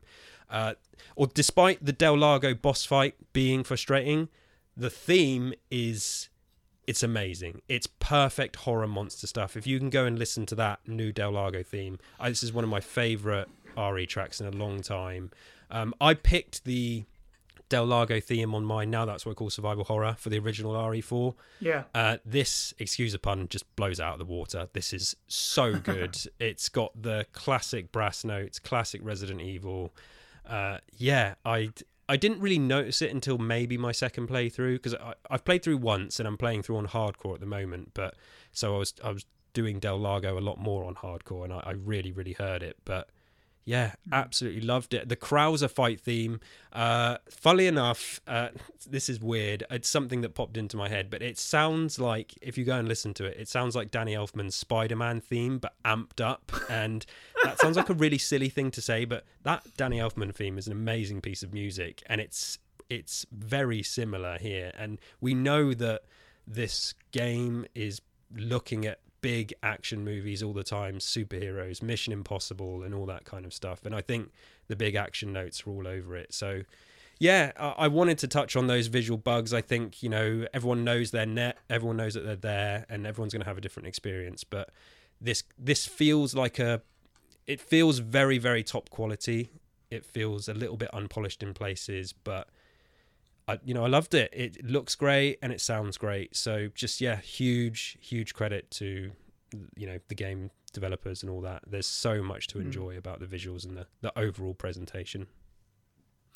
I'm going to be careful what I say now because it's going to make it sound like I'm licking boots a little bit. But um, I did want to say something because this is the first major release that I've had the opportunity to play early, and it was an interesting one with Resident Evil 4 because Capcom, everyone talked about it at the time, then now everyone's shut up about it. But when the embargo lifted, it became sort of public knowledge that Capcom had asked for uh, reviewers to just use some specific footage, capture your own, but you only use these parts of the game. And a lot of people, quite rightfully, because in the gaming, you know, community, and we- we've got history to back this up, that's sometimes the case to be worried that a studio doesn't want uh, reviewers to show specific things or only show specific things. That maybe the game is a broken mess. Um, and a lot of people got really, really worried. And as someone who had access to the game, uh, my experience uh, early before the day one patch, my experience is completely different to yours. Not to invalidate your experience, I've seen your screenshots, absolutely.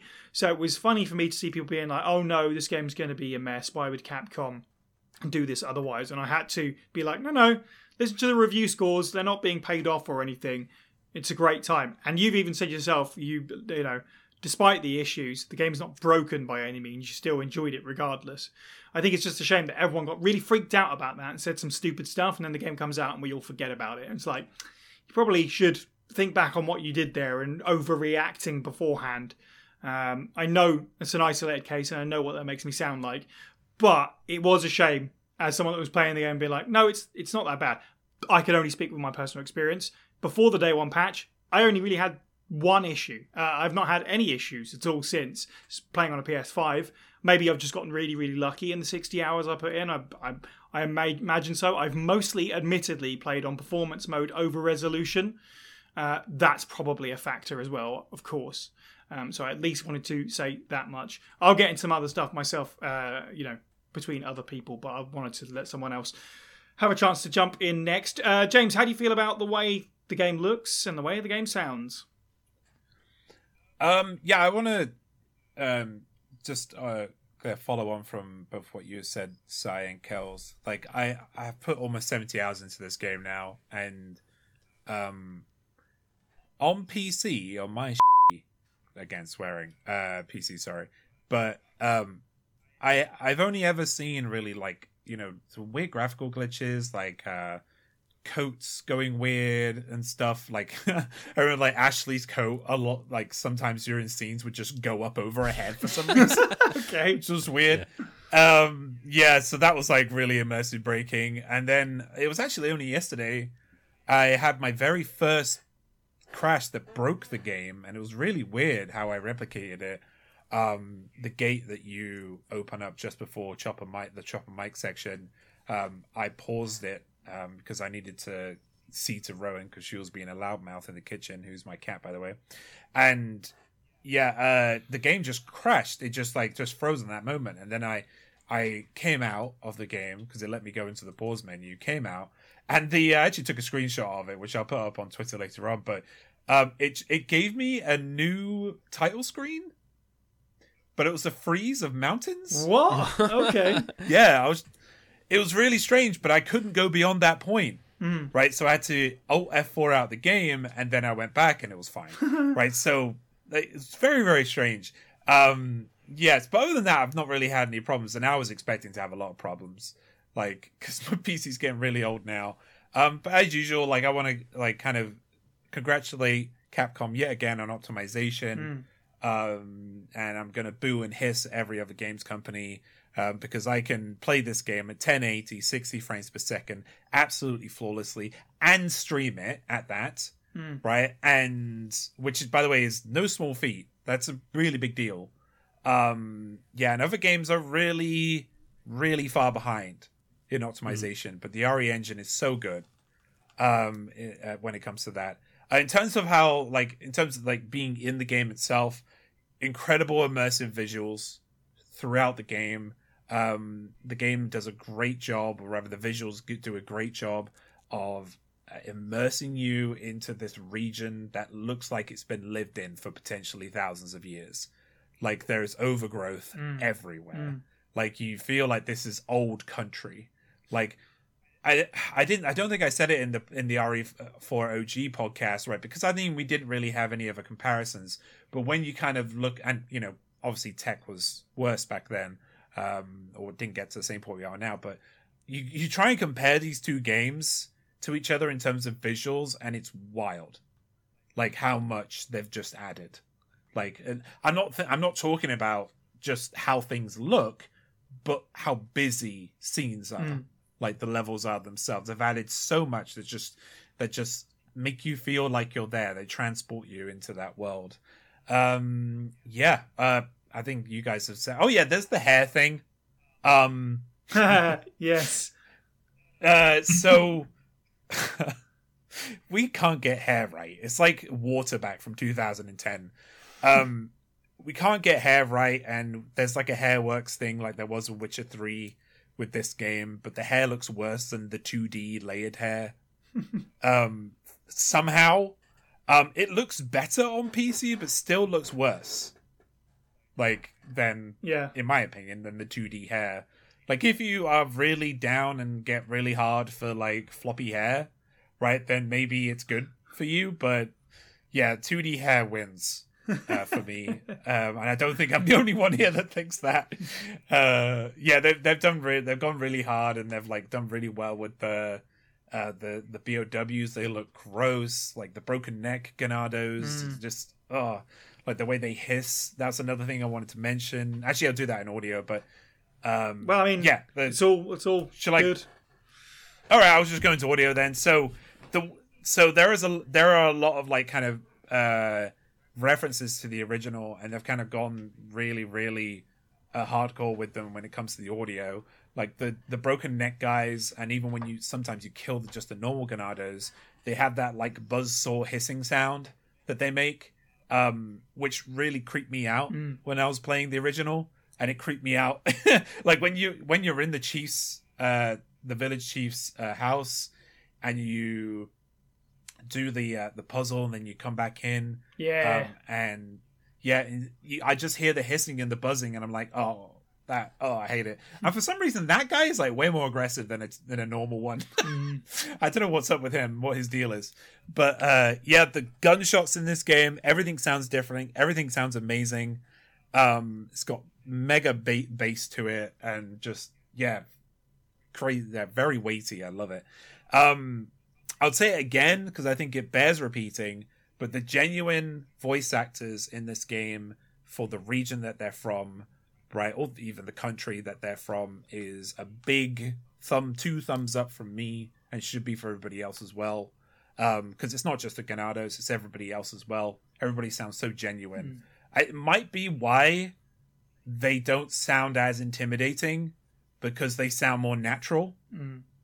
um potentially um yeah I, another thing that I, i'm very sensitive to certain sounds and i don't know if you guys heard this but the regenerators when they die um including the iron maidens they make a buzzing sound like electricity is charging up. I don't know if anybody else has heard that. Anyone? Nope. No, no. Oh, I will need to record it then because there is definitely a buzzy sound, like that, like they're charging up to explode. Like I, I found that fascinating because it made me think, oh, why are they buzzing? Like, is there some kind of electrical charge system inside them that makes them do that?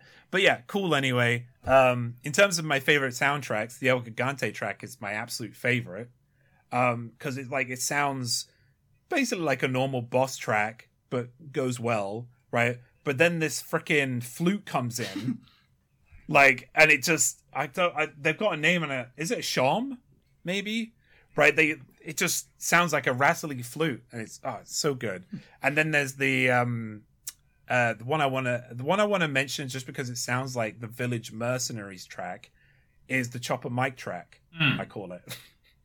when you get to that section, there's a point just before you destroy the turret that sounds almost exactly like the Village Mercenary sound, the OST. Um, yeah, and then there's the Final Fantasy track, the Salazar Choir Yeah. track, right? Which sound, right, which sounds so epic, and it's just yeah, it's so good. Um, I when I first right when I when that track came on, I was like, oh, Cloud, Tifa, It's- you know, I felt like they were just about to come in on my left and right, and we're just about to take this boss down. um, yeah, fantastic audio. Like it's uh, the the music is one of my favorite things, other than the story and the gameplay about this this game. Uh, it- yeah, it- as Kel said, it went very hard. Seems like now might be the time for me to uh, drop some controversial opinions. Then, um, I think that there are a few soundtrack moments in this game that are definitely a highlight. Overall, though, I thought the soundtrack to this game was pretty meh. Uh, I don't remember most of it, and I've played through the game already six times. Most of that is with the soundtrack that comes with the game. Few of them are just outright annoying and overly repetitive, I thought. Uh, that might change, hopefully, in time, uh, but it didn't. It's definitely out of a game that I've got so much positive to say about, and I do want to absolutely sort of ram that home. Uh, didn't care for the soundtrack whatsoever. This is definitely a classic soundtrack swap for me. Uh, I don't really have loads of nostalgia for RE4's original soundtrack, obviously, uh, but playing through it with it again, like RE2's, was like, oh is, I remember this. I remember that. Like that was really a fun experience. I'm glad that that's included. It actually had more of an effect on me than I was expecting, regardless of my taste in the new soundtrack. As for the visuals, and this is probably just an indication that I need a good TV, a new TV. Uh, I don't think this game looks nearly as good as Remake 2 or 3, uh, which is weird because they're last gen games. but, of course, this game is much bigger, it's much quicker as well, and the areas of the game are much grander. So I have to forgive it for that. The fact that it runs so flawlessly, I never had any frame rate drops or any issues whatsoever um, in those regards. The only visual issue that I had that I referenced earlier was just coming down the ladder to uh, the lake. Uh, some of the lake didn't load in for a few seconds. That's about it. Um, I think Village might even be a better looking game, but that is because you're closer to everything because it's first person. So it's not a massive leap than I was expecting, but maybe I shouldn't have expected a massive leap because it has to handle so many areas, all interconnected, so big, so fast moving. So, and again, as usual with me, these things do not put me off whatsoever. So while I say they're a negative, it didn't harm my experience. The soundtrack maybe a little bit, but visually, you know, I don't really care about these things already. I think I've made that evident anyway. So it didn't detract from my experience whatsoever. But when I went to study it, aside from being the the Futurama alien that has no opinion one way or the other about the hair strand debate. Uh, I just, the visuals like, eh, yeah, they're great, and I got nothing more to say than yeah, they're great. They're not as good as the other ones, but they're great. Uh, also, death animations. The death animations are awesome. I will say that uh, they're awesome. The rain as well. We got to mention Rain Gate since we're talking about things on on the lead to this game. Since the day one patch, it's definitely better than it was. It's still bad, but it's definitely better. Steve, visuals and audio, how do you feel? Okay, uh, well, I feel like uh, everyone's already said everything that I was going to. But, uh, Sorry. yeah. No, no, no. Um, when we think about the fact that, like, Beginning Hour came out in what? E3 time, 2016. This is, like, almost a. Fi- it's- yeah, six, seven year old engine, engine now. Mm-hmm. something like that. Uh, it's amazing how well it hands up, holds up. An incredible amount of gravitas to come in swinging with a hair toggle feature after seeing Mia's hair in RE7. Just saying. that, that's that's some. There are some brass balls at Capcom. Um, honestly, I think this uh, this this may be the one time where they've stretched it a bit farther, a bit too soon. Because much like everyone else, I had a few bugs myself. Um, mostly audio, oddly enough. The sound would just dip and cut out, and occasionally it would just be silent. It was it was just not not fun. Uh, no visual issues though, and I was playing on performance the whole time on Series X, so I don't know. Uh, yeah, visually, other than that, I think it's okay. Uh, I think it's best at sunset, which we don't see a lot. When it gets to nightfall, it's a shame uh, because there is a lot of even in this slightly more uh, atmospheric and tonal rendition of uh, the like the castle, the village. a lot of it is always darker coloured tones, and as a result, tailors the experience a bit to be a bit moody, which is a shame. I, I would like a bit more vibrance, is what I'm saying. And even though, other than that, it all looks consistent. I feel like it. If you were to look at this and then look at the HD texture mods for RE4, this still beats it out because it's the RE engine. It can just do those kind of shiny effects better, which is no not di- you know diminishing that mod at all. It's a fine piece of work.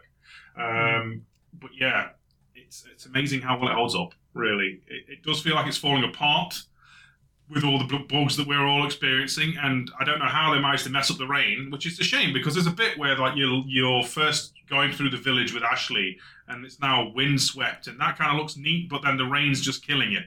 Shame. Yes. Uh, musically, uh, I think everyone's already hit pretty much everything else. That it's like, yeah, it's okay. Uh, it's nice they borrowed the uh, quote unquote leitmotif of the uh, descent into the village for the Mm. Hot Chopper assault. Uh, I pointed this out a while back with Psy. I didn't realize James was going to bring it. I'm glad I'm not crazy. I'm not the only one who heard it. Uh, yeah, the original classic soundtrack swap. It's a shame it's DLC. Should have been unlockable.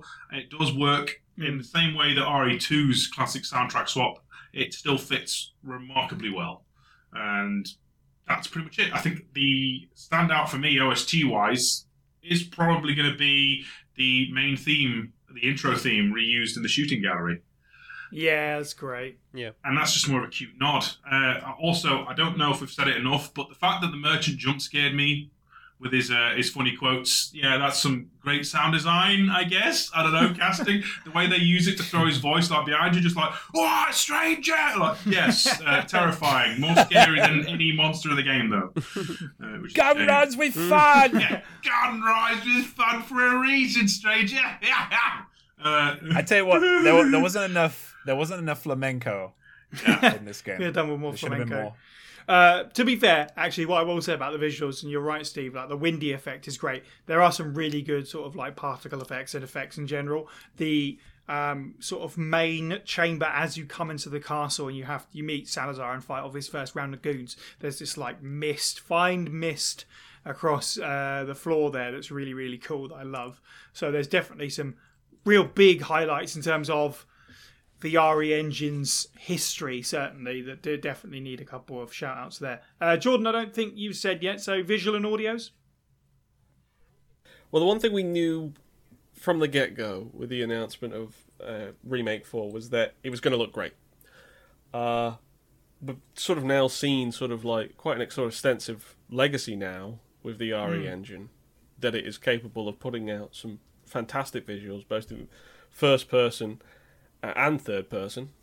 Um, so that was never a concern. That was never a sort of a worry, especially because it was very likely to be kind of in line with the visuals of remake two and three. But obviously, it's in a completely different setting, and uh, I think they did a fantastic job in sort of offering such a different sort of presentation uh, when it came to all of those locations. Not only not only were they sort of like you know redesigned in you know cool ways to spin sort of iconic vistas, but also the original game could be monochromatic at times, and uh, it's it's strange how many times you'll be, especially going through the village area, and it can look quite you know beautiful. Like some of the um, some of the color palettes for for the scenes are, are excellent. I feel like they were able to inject a lot more color into this game without it being too much, without it sort of taking away from that original feel.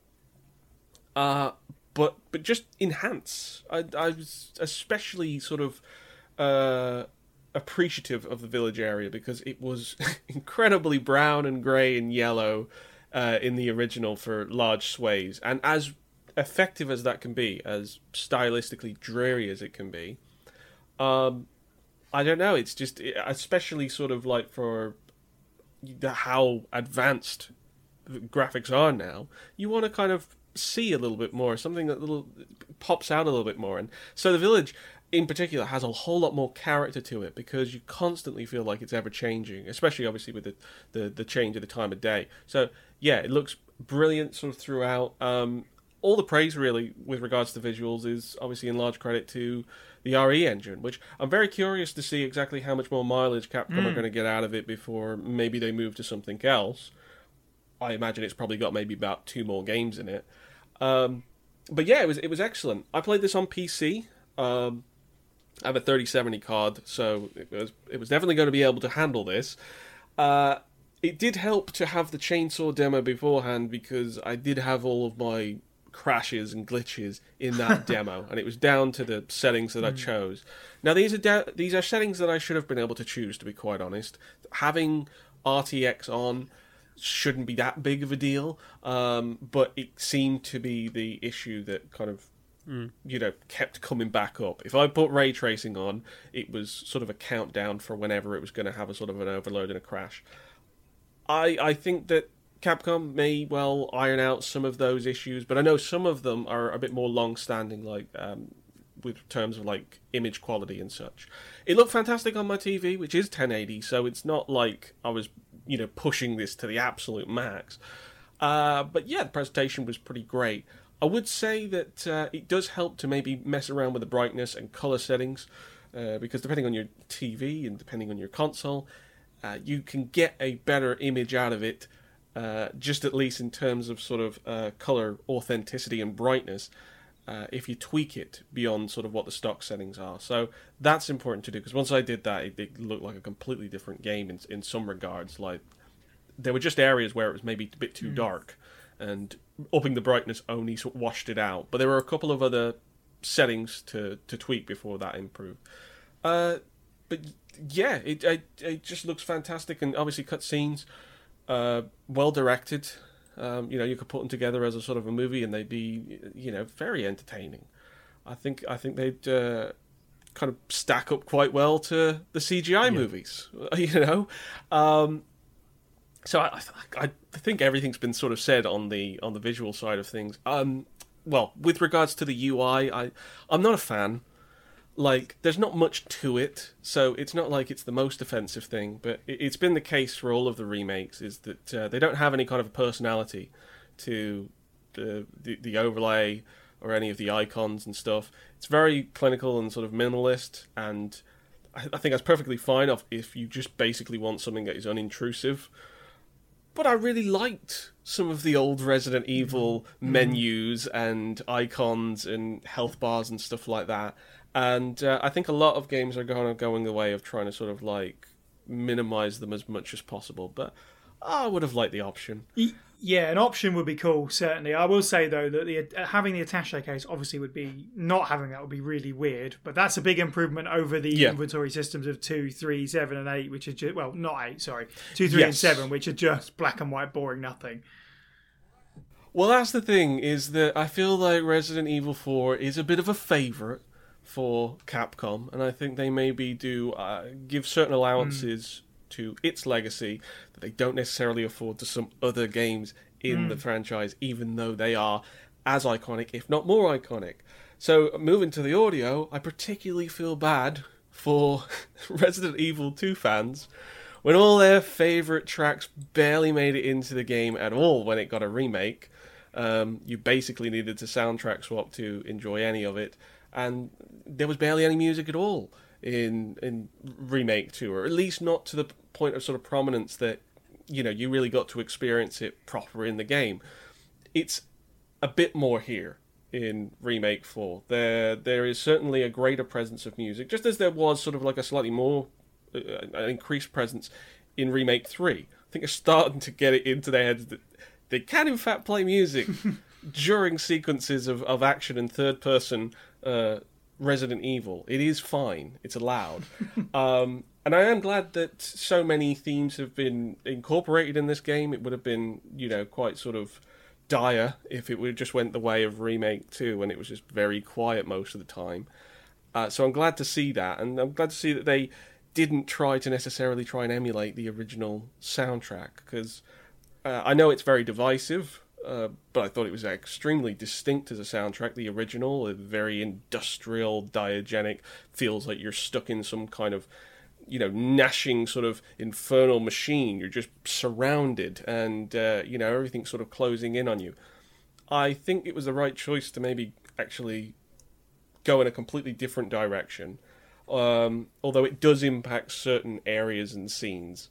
Um, regenerators uh, and lab just feels so like pedestrian compared to what it was in the original because the original had like I, I don't know how to describe the music from the from the lab in the original but it was it was horrible and it was it was part of the reason that enhanced the regenerators so much. It was their entrance theme and um, it was it was so looming and it made everything feel wrong. Um, I, I mean a lot of the Resident Evil 4 songs kind of had that um, think I descri- I think I described in a previous podcast as sort of like a food poisoning sound to it. It just sounded wrong. You sounded infected. You sounded like you, you know. It just I don't know. There was there, there was something off about it, and um, as a bit of that sort of charm has been sort of lost in this game. That said, I do think that there are some strong uh, themes. In particular, Ramon Salazar's boss theme is exquisite.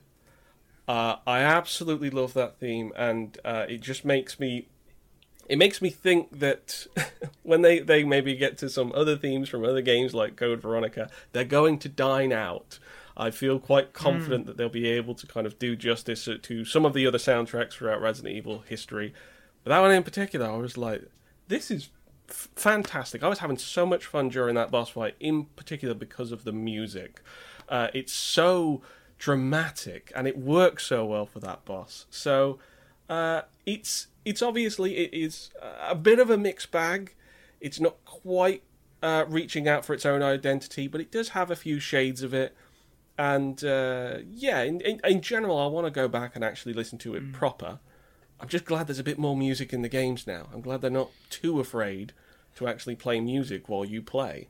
Yeah, I am looking forward to listening to it as well because, as I've said previously, in now that's what I call survival horror because I covered remake two. The soundtrack for the game's great. I just wish they used it more in the game, um, and I might have a similar effect listening to the music uh, for remake four in isolation. Who knows? So hopefully that changes over time, but. Uh, that is going to bring us to conclusion time. It's time to wrap this baby up and send it home. What is everyone's final thoughts on Resident Evil 4 Remake? Where does it sit for you? Uh, I know that's a tough one, only having played it for a week.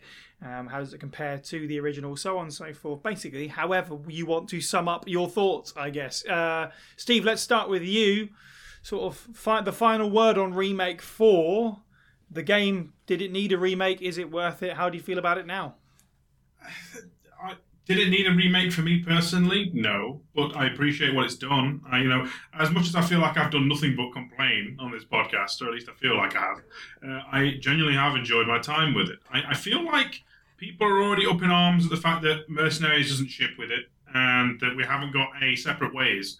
But the main campaign, in and of itself, is well constructed, well developed, and it's fun to play which uh, in RE4's case, the gameplay is the part I feel like they had to nail more so than the story. And it hits mostly the right notes. There's a few uh, caveats that annoy me personally, but you can work around them. And the new parry mechanic makes it more interesting.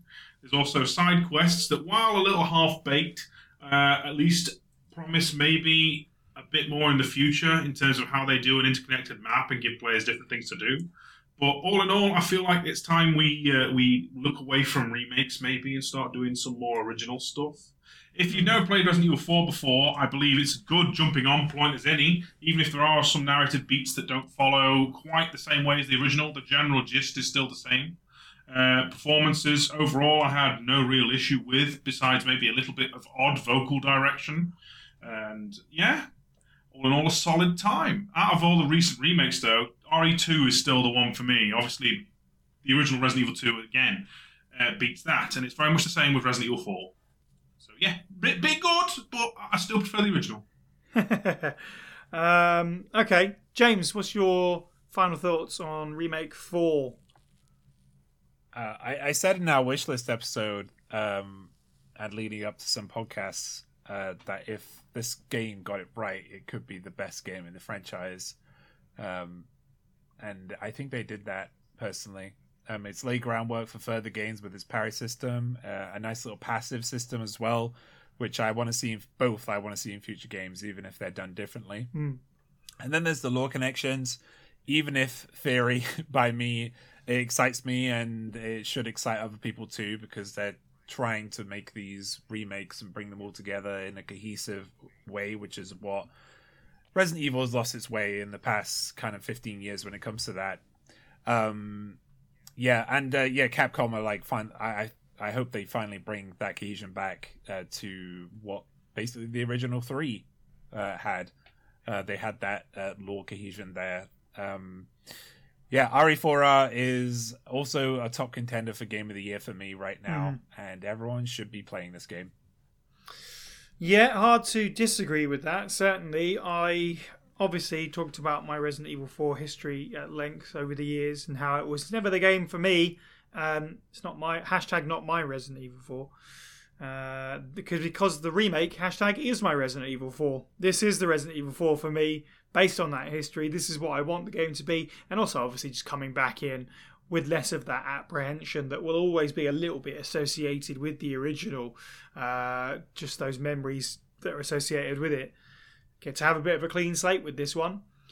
Um, I struggle uh, with the recency bias thing, so I'm very thankful. I mean, I'm very thankful in general that I got to play this game a little bit early, but now my recency bias has really died down, so I can be quite confident in saying that this is very easily a top five Resident Evil game of all time for me, which is bizarre to say Resident Evil 4 is up there, but this one really is. I've had an incredible 60 plus hours with it, um, and more than that as well whilst I've complained about the number of playthroughs I'm going to have to do to finish it off, six months down the line or whatever, I can very easily see myself being like, Do you know what? I'm going to play through it again. And also, like the original game, I'm going to do X, Y, Z this time. I'm going to only use these charms, this attache case, these weapons, so on and so forth. Like, it really is conducive to just going back to every now and then. Obviously, this is all very much a personal take with my own convoluted history with Resident Evil 4 so it's going to colour that excessively. Even all that aside, totally agree. It's game of the year um, contender for sure, if not the game of the year. We'll have to see. Um, it might well. It's really up there in terms of the best RE Engine games. Steve, I think I'm with you. I think two might be arguably the better game overall, like objectively. But you know, I guess it depends on what you want anyway. Anyway, that was totally rambly and note free. So I'm going to chuck it over to Jordan. What's your final thoughts on Remake 4? Well, first of all, it is uh, a fantastic package. Like, uh, it's an exceptional experience, you know, when you actually look at it as its own thing. Uh, actually, sort of sitting down and sort of, you know, getting to the end of your first campaign, you really just want to jump right back in because you know the game's got the kind of depth to offer that replayability. And I think it will be very much like the original Resident Evil 4, where, you know, that won't just be six months down the line, that'll be years down the line. You'll keep coming back, it'll become a, a yearly playthrough at the very least, trying different Yeah. things, and just. It, it is it is a game that doesn't seem like it would uh, be something that you could sort of tire of, uh, because I, I even though I obviously didn't feel like I was missing anything from the experience, I also felt like I had missed a lot of things that I can catch on the next experience, and um, I am certainly looking forward to you know sitting back down and starting it all over again, and you know going for those extra runs and you know unlocking the extra difficulties and that. It, it's a weird one because kind of coming into this, this was not a remake that I thought necessarily was necessary in the slightest, but also I didn't think that it was going to come this soon. Uh, we talked on the original podcast about you know where where and when we expected the uh, remake to happen, and I thought it would still be good for another probably ten years without a remake.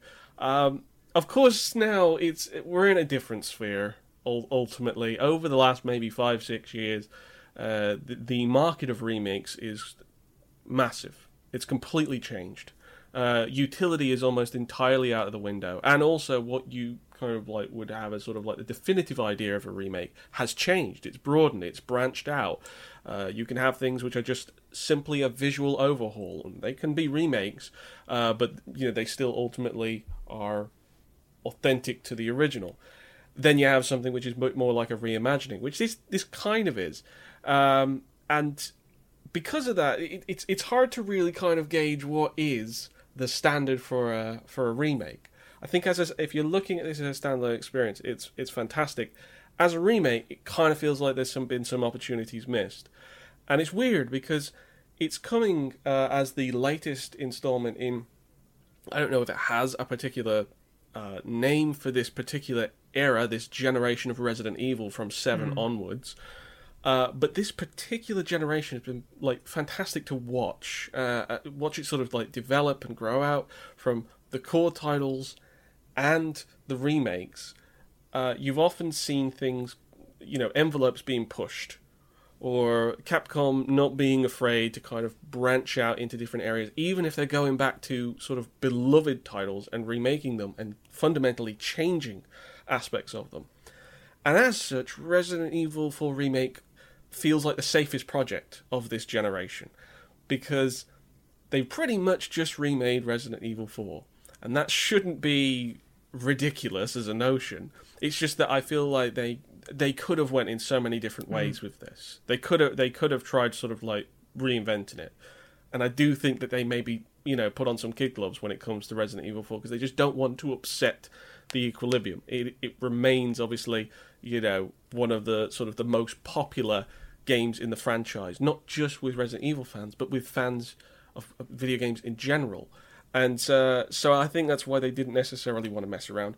I don't want to chastise it too much for something that it's not trying to be, but at the same time, I feel like I can't I can't overly praise it for how heavy it leans on the original because a lot of the credit still goes to that original game from you know nearly 20 years ago. Um, so in in line with the other remakes as well, it it feels a bit like it feels like Resident Evil 4, which was often sort of like a real standout sort of special edition that just kind of it, it, it showed up and changed the game entirely. Kind of feels like it's a bit streamlined here, and uh, and obviously that's partly paved the way, been paved because of remake two and remake three, so heavily leaning on Resident Evil 4 in the first place. So when it gets to four, it, it, it feels a little bit more standard. And I don't know if that's a good or a bad thing, really, um, and where necessarily that sort of like leads the series with regards to its remakes, which I am certain are continuous and inevitable. I'm sure that this has been a success model that uh, will, you know, see Capcom through for at least the next five or six years. Uh, for newcomers, I feel like this will be the definitive Resident Evil 4. Um, which is a massive, massive success for this game. That it can manage to make a game that I feel is, you know, essential and can easily be playable now. Um, actually, be not necessarily the default choice that I would recommend to people. Um, and so for you know for that, I would say it's it's great for newcomers. I'd even recommend it over the original, which I, I feel blasphemous even saying if the original to me is a 9.5 or even higher, I've, I've said before that it's near close to perfect, save for a couple few things. If I say that's a 9.5, I don't think I can give this game any higher than an 8.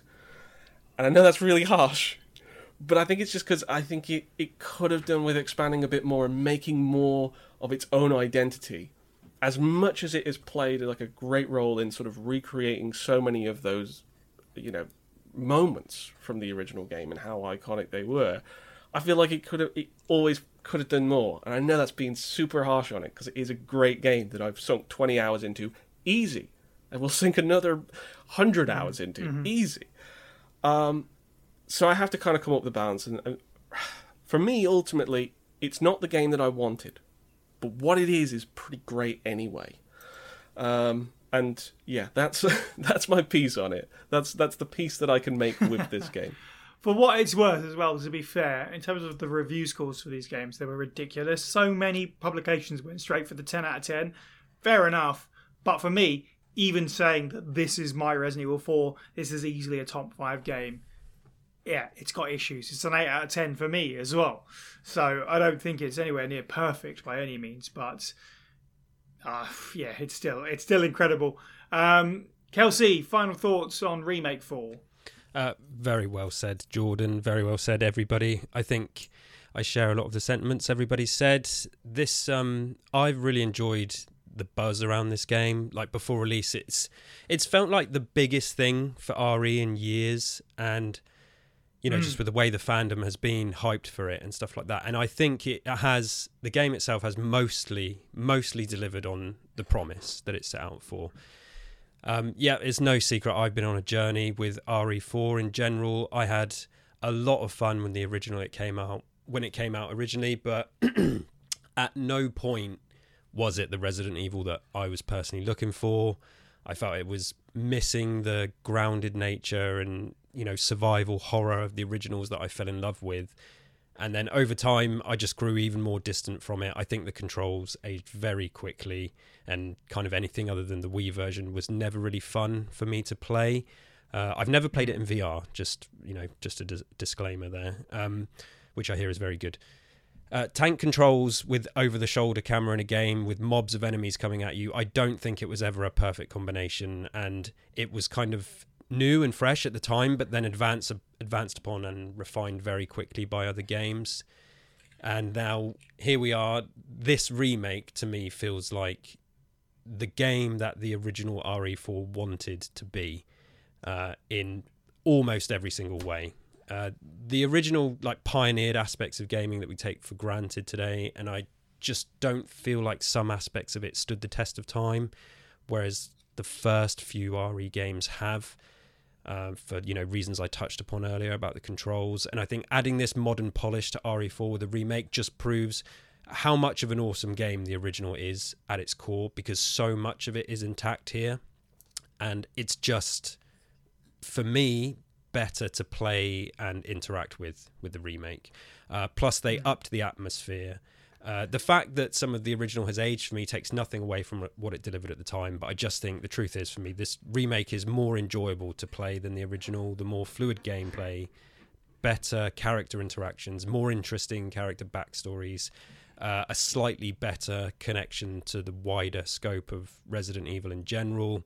Uh, it looks great, it sounds incredible and yeah, I, as a remake, it just ticks so many boxes, and I was blown away many times while playing it. And you know, I have criticisms. I think similar to everybody, and I've mentioned them earlier. It's still, for me, it's still lacking in the really big scares that I want from Resident Evil, mm-hmm. and that I know Capcom can do because we've seen them do it recently.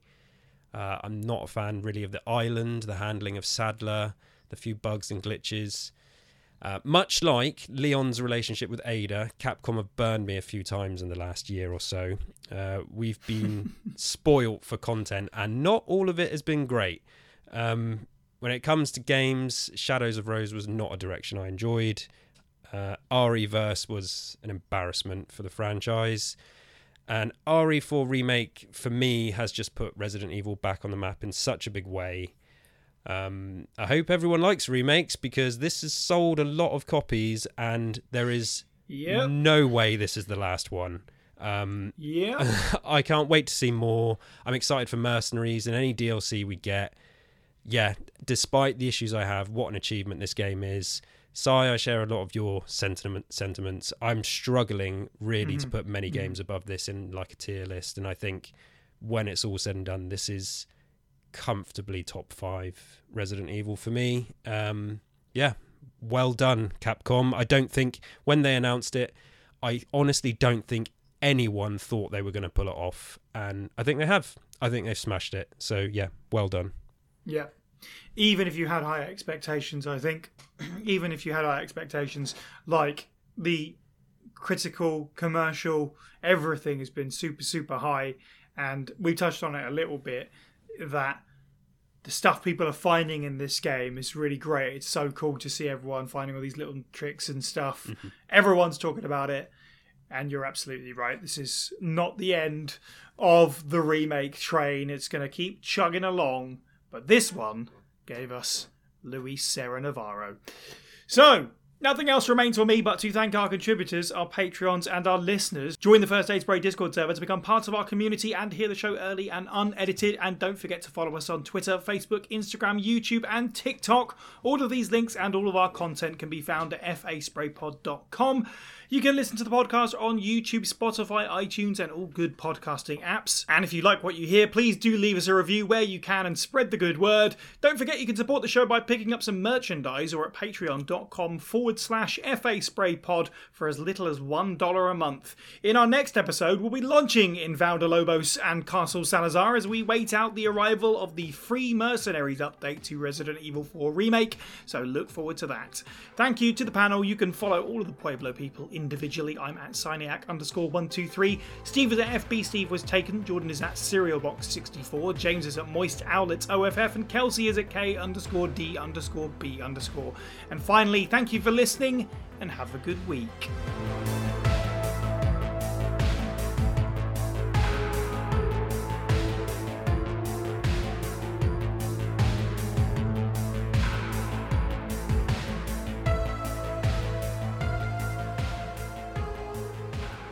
I'm ready to talk about this game. I don't know if I'm physically ready to sit here for three and a half hours, but We, I guess if someone like needs a wee break, speak up and say we can pause mm-hmm. for like Yeah. two minutes. Yeah, yeah.